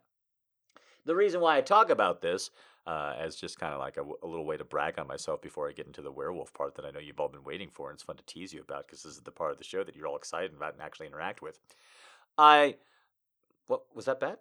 Uh, the reason why I'm telling you all this and enjoying it so fucking much, and I mean, like, so fucking much is for like the first time ever uh, just the last couple of weeks, whether it be pre show or pre date or anything else that's got a scheduled time, like, uh, I do my stretches and everything right beforehand, and now I just feel like a fucking god. Like, I don't know if you can hear and you can hear the difference in the amount of like effort or voice control that I'm putting into it, the amount that I'm like not moving around or, or sitting down or whatnot. I sit down and I get in I get in the chair, I, I pull the recording stuff on, I swip on all the recording uh, mode switches and all that. And when I sit down, it just feels so fucking good. And I haven't, for the first time in a long time, had to make any apologies or anything. And everybody's saying how good I sound. And I just think it's so funny that I'm taking this sexy joie de vivre energy in. And what am I going to do with it? I'm going to make fun of a fucking 12 year old's idea of romance. I've been looking forward to it all week. Let's fucking go, kids! Let's do it! Chapter 12 Mr. and Miss Smith, Part 1. I woke up to an empty house, yet like every other day, just like this Saturday. That could actually be a Beatles lyric. It honestly makes me wonder if my parents really care at all about me. I let out a sigh and walked out of my bedroom into the kitchen. A note lay in the kitchen counter, and just by looking at the handwriting, I could tell it was my mom who left the note. Didn't even wake her up. Dearest Victoria, your father and I got a call for a meeting in the Bahamas, so we won't get around for a week. We left some money in your savings account Tigres, all the supplies you need in the house. Look after yourself. Lock the doors. Love, Mom. I let out a frustrated groan as I tore up the paper in anger. They're never home. Never there for me. Never proper parent figures. I envy people when they speak might of their parents, but I can't help but want to cry. My cell phone rang as Zoltan's number popped up making a smile pop up on my face. Hello? I said. Victoria, is something the matter? I felt an uneasy emotion coming through through the mate bond. He said, concern laced in his voice. It's nothing. Nothing at all. I lied to him. He hummed at my response, not pushing further. Are you busy today? He asked, making my eyes furrow in confusion. No, I'm not, I answered him. Very well then, wear your best dress and do your hair, he said in a commanding tone. Why? I questioned him. Well, you're going to meet my parents. They've been dying to meet my mate. So mom's making a huge dinner, inviting my entire family over, and it seems like everyone wants to see you, he said, making me gulp. My hands were already sweaty and my face heated up in nervousness. I wasn't ready, was I? Okay, sure, I said, as his voice filled with happiness. Thank you. I dropped the phone, running up my bedroom looking for something to wear. And honestly, right at this moment, everything looked unimpressive. How was I, Victoria, supposed to meet my boyfriend mate's parents? I let out a groan of annoyance and a long sigh. I walked to the bathroom, turning on the shower. I guess this means shopping for me. I finished up, headed out and door towards the mall. I couldn't help but feel uncomfortable. Someone was watching me. I could feel it. I shook my head, trying to shake off the feeling, but it wasn't happening. I rushed into the mall, going to one of the stores, and I looking for a dress. I had taken Dad's spare bank card. They should pay for them leaving me. Again. I found a rather beautiful red dress. It had black lake, and it looked perfect. That's how she wrote it. I wouldn't mind wearing that dress for my wedding, but it wouldn't be suitable. I chose the dress and told the sales lady, and she got it packed for me as I paid with the card. I'm sure it cost a couple of hundreds, but who cares? I walked back to Dad's car, turning the ignition and driving back home. I put the dress up in the closet and got down to eating lunch. I moped around the house playing a few video games. It's times like this I wish I had a sibling, one I could have fun with. Bring alone sucks. I took a little nap and woke up just in time. She's always fucking passing out for five, six hours at a time. This woman, she's got anemia or something. she just had lunch. She's passing out. She's waking up at seven. Something wrong with her, man. Zoltan texted me telling me he was coming at seven, so I had like three hours on me. I curled my hair and began doing my makeup, which only consisted of eyeliner and lip gloss. I'm not the foundation type. Me neither. After stream ironing the red dress, I slipped it on and found the perfect matching black pumps. Yeah, pumps. I don't feel comfortable wearing heels because I'm too nervous. I touched my hair and makeup, and that's when the doorbell rang. I let out a sigh. I have a feeling I'm going to look stupid in front of them. I opened the door to a handsome looking Zoltan. He stared at me up and down before embedding a frown on his face. Change, was all he said. I wanted to hit him with my purse. He doesn't say, You look pretty or You look stunning. He says, Change. I stared at him in disbelief. Why? I asked him. Because you look too good, and there will be lustful relatives and friends. I don't want them staring at what's mine, he said in a possessive tone. And mind, you sound good coming from him. Then show them that, I said, pushed him out the door, locking the front door and running to his car. Zoltan rolled his eyes at me and got into the driver's seat, and we were off to the Smiths. Let this go well.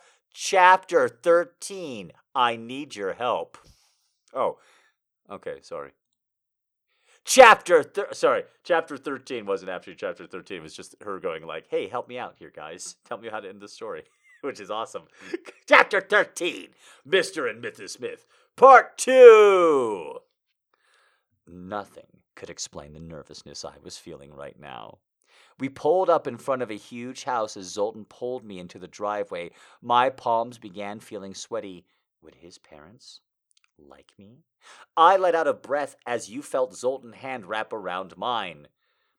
I can feel your nervousness through the mare bond.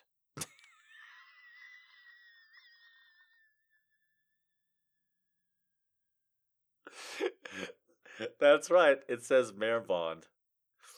Doesn't say mate bond that one time. It says mare bond. I'm not. I didn't slip it up. I just before I forget, I'm definitely doing a Google image search for mare bond. Yeah, yeah, yeah. I can smell you through the mare bond.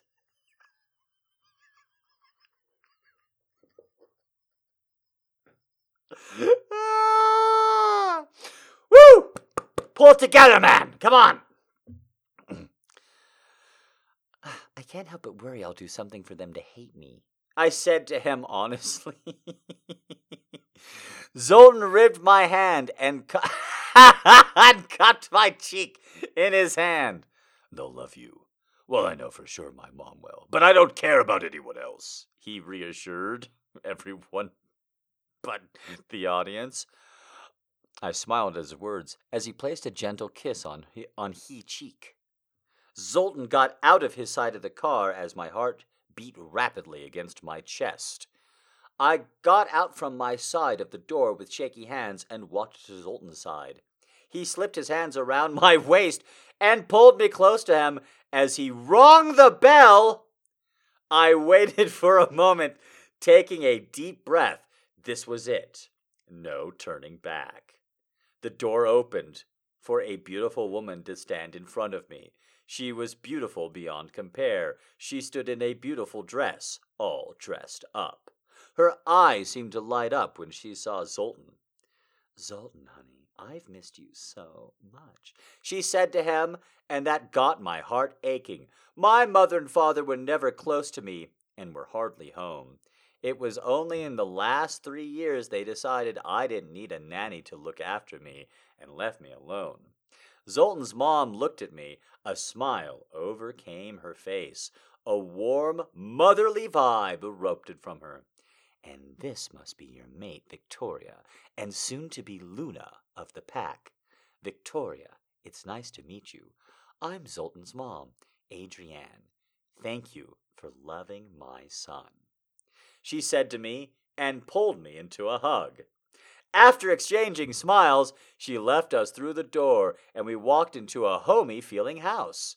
It felt lively, so happy. Mom, where's Dad? Zoltan questioned Adrienne. She seemed to let out a sigh of irritation arriving late, like always, she said as she let out a sigh. We sat in the living room exchanging questions as we waited for Zoltan's father to arrive. We spoke about almost everything, and Adrienne was an amazing mother to her young, early 30s. ah, hold on, let me read that one more time. We spoke about almost everything, and Adrienne was an amazing mother and was young, her early 30s. well, now hold on. Let's just say 33 is, is early 30s still. do, and let's just say that werewolf babies do still gestate nine months.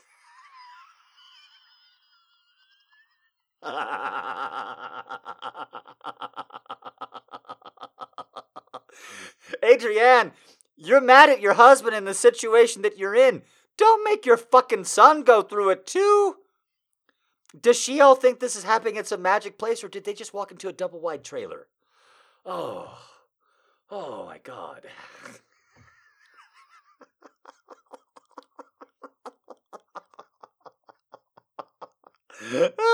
it's just so out of nowhere. Okay, apparently she had met Zoltan's dad when she was 16. They did the math for us. Okay. Things took a turn for the left there. The door opened as a powerful presence made its way into the house. I stood up immediately, and Zoltan's father came into view with two children by his side. Zoltan looked at his father, and you could see the resemblance both of them shared, minus the eyes, because Zoltan's eyes matched none of his parents. Father, he said without any emotion. It was like a wall stood between them. Zoltan, the father said in the same tone. Listen, the two of you, and listen good. I will not have you ruin this dinner that I worked so hard to make with your issues. Victoria is going to be impressed with her soon to be mother in law, so don't you dare ruin it for me. Adrienne said sternly and walked out of the room. Zoltan! The two kids screeched in happiness as rhetorical tackled as rhetoric tackled Jim to the ground, making me laugh. As rhetoric tackled Jim to the ground, making me laugh. As rhetoric. I have no idea what that's about. Happy happiness as rhetoric tackled Jim to the ground. I mean, rhetoric and diction is tackling us all. It's causing us all to stagger to certain degrees, so I guess it might actually be happening to a character at this point. All right. Mia, Evan, Zoltan smiled at them. I turned to Zoltan's father and held a scary look in his eyes. I cleared my throat, taking out my hand. Good evening, sir. I'm Zoltan's mate, Victoria. It's a pleasure meeting you, former Alpha. I said with a smile. he's 33. It's a, it's a pleasure meeting you, old man over the hill.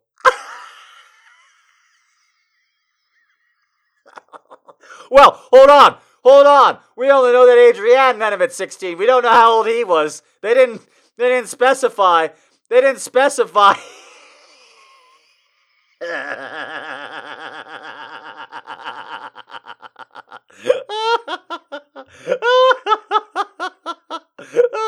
he seemed disgusted by me as he looked at my hand and my face, and then to Zoltan with a frown. You didn't she was human, his father said with a tinge of anger laced in his voice. And what does her being human mean? I love her, and she's my mate. Hearing those words made my heart flutter. She's going to make you weak, Sultan. She's not strong enough to lead. His father growled out, sounding like Sultan from Space Ghost. Listen, father. Zoltan spat out venomously. Don't you bad talk about my mate, or you'll regret it. You are my father, and I respect you, but my mate, us first property. I priority. I don't put tears in her eyes and I won't allow you to put them there. He said in anger. I placed my hand on his shoulder, calming him down. I'm sorry, sir. I'll try and prove myself. I said, trying to fix the problem. Oh, honey, get used to it in this marriage. the only thing you'll do is destroy Zoltan, and that's it! He doesn't need someone weak by his side, too. Just then, the bell rang, and the door was opened. You could hear talking as heels clucked on the ground. A girl about my age, with such beauty, walked into the room. The presence of the air doled even more. She saw Zoltan and smiled, but Zoltan froze. Zoltan, she said, walking up and putting her arms around his neck, making my jealousy light up. I hated watching her, but probably they were siblings or friends. She moved a bit away and placed a lingering kiss on his lips, and my heart shattered. I stood there for almost half a minute as Zoltan didn't push her away. It was only when he caught my eye he pushed her away. The tears started brimming in my eyes as I looked at him in the eyes. Who's putting tears in her eyes now? Her father contradicted his earlier words with a snort. with the with the with the most most plot congruency that we've had so far in any of these chapters, something actually referencing back and coming actually happened. We watched it. It's amazing. Victoria? He said my name, but I looked away from him as the tears rolled out of my eyes. Zoltan looked angry, hurt, and regretful. Adrienne walked out into the living room as she looked between all of us. What's going on? Why is my sweet Victoria crying? I rubbed my eyes and forced a smile on my quivering lips. It's nothing at all, Adrienne. I just need the bathroom. Where is it? I questioned. Upstairs, second door on the left, she said, and I nodded and moved up the stairs. The only thing on my mind kept repeating was, Why? Chapter 14 Whispers of the Night. I stared at myself in the mirror. The pain was piercing my heart. Why didn't he pull away? The tears spilled more. I spent a little time in the bathroom before composing myself and walking out of the bathroom. Adrienne spent a lot of tone on this dinner. I wasn't going to ruin it.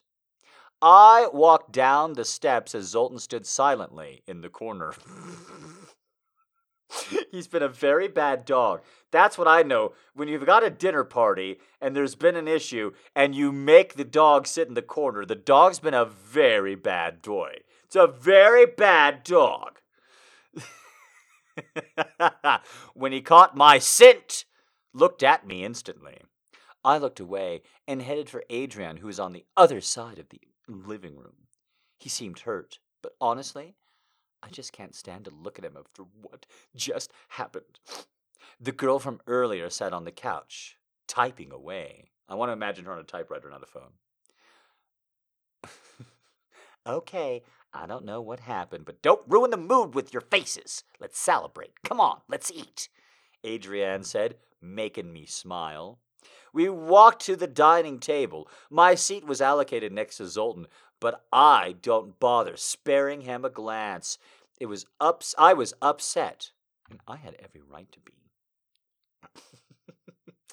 we dished out and began eating. The girl from earlier say and ate as her eyes trained at Zoltan, who looked upset. Desiree, what are you doing here? Adrienne asked with a tinge of bitterness in her tone. I don't know what to do for this fucking voice. Oh, Adrienne, I came to see Zoltan. After all, he and I were dating and engaged before he left. And that made my eyes snap to Zoltan. Were you ever going to tell me? I asked him. Maybe on your second date. I I usually wait till a second or third date before I bring up ex fiancés. Just personally. He looked down at his lap. Victoria, you gave to understand. I didn't plan for this to happen.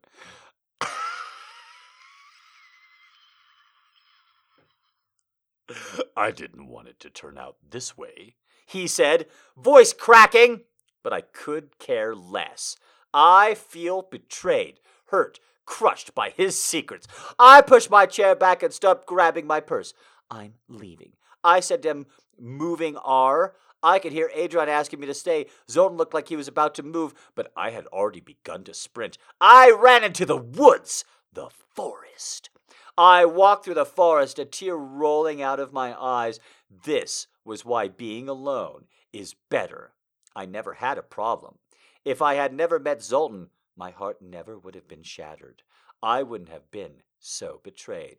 My eyes felt heavy. she did just go for a run, so this is the anemia kicking in. I felt tired. I was in pain. I could hear buzzing in my head, and it got louder and louder. This, these are actually symptoms of anemia. All right, Victoria. Sorry. The Voy Ray began speaking. Come to me, sweet Victoria. The voice echoed through the forest, whisper, asper, whisper, overlapping each other. I felt an arm in my shoulder making my heart race. I turned around to face Zoltan. He stared at Mister in the eyes, not oot, not. I can't fucking believe what I'm fucking seeing before. Just give me one second, kids. Sometimes you have to look away for just one second. I'll read. I'll read the sentence again. Ooh. Just one second. I wish I could copy and paste this for you so that you could see it for yourself if you're here live. Just one second.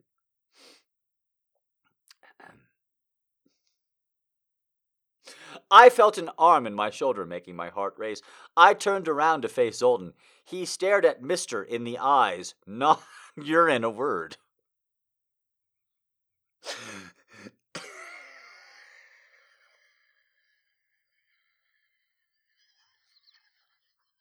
I was so curious who Mister was. It's me. He looked me in the eyes, not uttering a word, but the actual sentence is he stared at Mister in the eyes, not urine a word.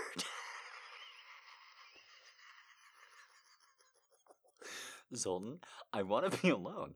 I'm too hurt to listen to you right now. I said to him, simply staring at me, Baby, will you please listen to what I give to tell you? Hearing his husky voice made me weak in the knees, but I wasn't going to give up. No, Zoltan, how could you? I thought you loved me, but in honesty, I can see how much you despise me. You betrayed me. I feel so betrayed. I feel so hurt. My heart is shattered. Why do I feel like I'm gonna die? Why does it. He cut me off with his lips overtaking mine. He kissed me, bonding my hands on each side of me. He pushed me against a steady tree and kissed me harder. It felt too passionate, as if trying to convert his feelings. He pulled away, his gray ice blue eyes staring at mine intently. His pupils were dilated, and I felt hot. We moved away from each other, our hearts beating fast. Believe me, Tori, when I say this. You're mine, and only mine. I love you so damn much. I would never hurt you on purpose. You gave to listen to why this is like this. He pleaded, and I simply sighed, giving in, letting my heart open up and connect. One more chapter, chapter 15, or for tonight, chapter 15, Victoria, my beloved. I close my eyes in and take a breath. I look Zoltan. I close my eyes, taking in a breath. I look Zoltan in his eyes. He looked at me with so much sincerity. he looked. Stop it! You're hurting me! God damn it! You can't do that! Don't close your eyes and begin four fucking sentences with looked in a row. Come on, I'm only human. He looked as much pain as I was. I know it wasn't his fault, but it partly is his. After all, he kissed him and stood still, and I'd still be going to kiss her back. The tears began to brim in my eyes again, and my heart squeezed in pain. I couldn't bear the pain of knowing what to say. His body shook as he touched my cheeks, wiping away my tears. Please, baby, don't cry. I can feel your pain. I didn't mean to out the tears in your eyes. I didn't mean to hurt you. I never meant to do anything like that on purpose. Outing the tears in your eyes sounds like an awesome fucking George Michael song that was really good, but nobody gave it listen to. Like outing the tears in your eyes is like the the best way to talk about how somebody's tears are gay that I've ever like. Your crying is gay. Uh, you're crying gay tears. those are the those are only the tears that a gay man could be crying right now. Those are Harvey Milk tears if I ever saw 'em, motherfucker. I'm out outing the tears in your eyes.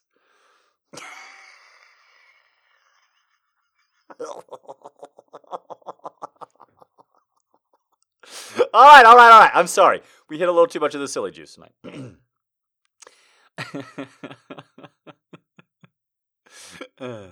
I never do anything like that to you on purpose. I smiled a little and wiped my tears away, stopping myself from crying. I know I'm pathetic, but I can't explain the feeling I'm having tight now. Mm-mm. Tight now is telling you why you're having those feelings. Please, Victoria, let me explain, he pleaded. I sighed, agreeing, but I doubt I will feel better after I went through. We sat under the tree. He took a breath and turned to look at me. Where do I start? He chuckled lightly. How about how she comes into the story? I said. Zoltan nodded and began his story explanation. Desiree and I were childhood friends. She wasn't like this before. She was such a great person. But after getting her heart broken so many times, she lost trust and began to hate herself. She felt she wasn't worth it. That's when I decided to step in and help redeem herself. He said as he looked at the ground. So what do you do? I asked him. Well, Desiree was always in love with me, but I knew I didn't. So my opportunity to help her was to dare her. I asked her out, and she agreed, and she became my girlfriend. He looked up at the sky. Our parents had made an agreement. When I turned 19 and I haven't found my mate, I would have to mate Desiree, and she would become my Luna and mate. Of course, didn't agree, so I started attending the high school. Your scent looked often, but often missed you. You were like a cloud that kept disappearing into thin air.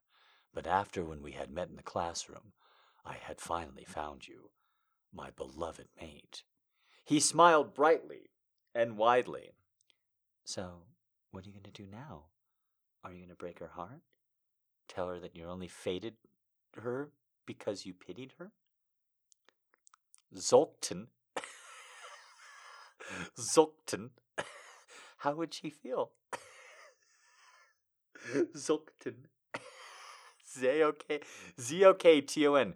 Z-O-K-T-O-N out of nowhere, in parentheses. Zoktin, how would she feel? I asked him. Honestly, I might have Desiree, but she's also a girl in love. what Zoltan sighed and put his hands on his head. She doesn't know we're mates. I never got the chance to tell her. And her reaction is going to be worst because she's obsessed with me.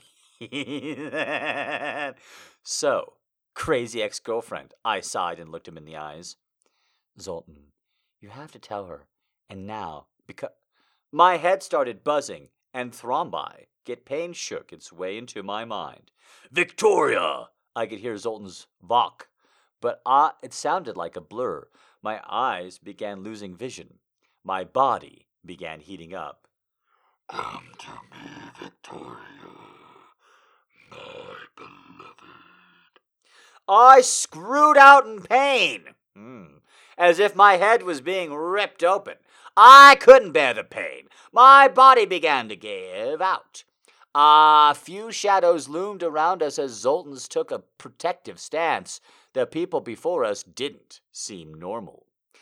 The war clothes they wore clothing dark, and their eyes glowed blue. They surrounded Zoltan and kept going at him, but he dodged each of their attacks, trying to protect what's his. He kept coming, and Zoltan kept fighting on, and I wanted to help, but my head continued to pound.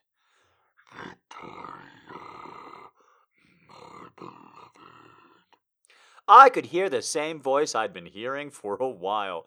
Get out of my head! I screamed as I pulled at my hair. My body felt like it was going to paralyze out any moment. My body gave out completely, making me hit the ground in a thud. Give her to us. Was all I heard as I blacked out. All right, I took too long talking about myself tonight. We didn't get all the way through it.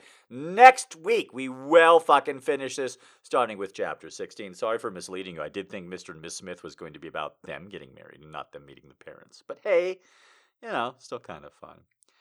I really am enjoying it, the live show and all the rest. Thank you, thank you, thank you for coming out, telling your friends, uh, giving me some wonderful stuff to read. giving me something to look forward to each and every single Friday. I guess that is the nice thing about not finishing up this Friday is that we will get some more going next time. Thank you for all your tips. Thank you for all your uh, concerns. Thank you for all of your uh, compliments, critiques. Oh, see, running out of steam. Everybody who said something nice to me so far this year know that it was nummy in a way it's never been nummy before. Because, by God, this year, it really is a whole big old lawn gauntlet, and you're helping me run it. So thank you. My goodness. You can hear me hiccuping and losing my breath control and stance, so that means it is time to go. Thank you very, very, very, very much for being a fan, for listening, and all the rest. Come on out next Friday, 10 Eastern. We'll be there. We'll be happy to see you, and we'll be reading your requests. Finishing up, the bad boy is a werewolf for certain, unless there is far too much Uncle Vanya's talk to go around. All right, guys. Thank you, thank you, thank you, thank you, thank you. No matter what, I hope you have a wonderful rest of your week ahead of you. Thank you for being a fan. Thank you for being a supporter of the podcast and all the rest. Bye now.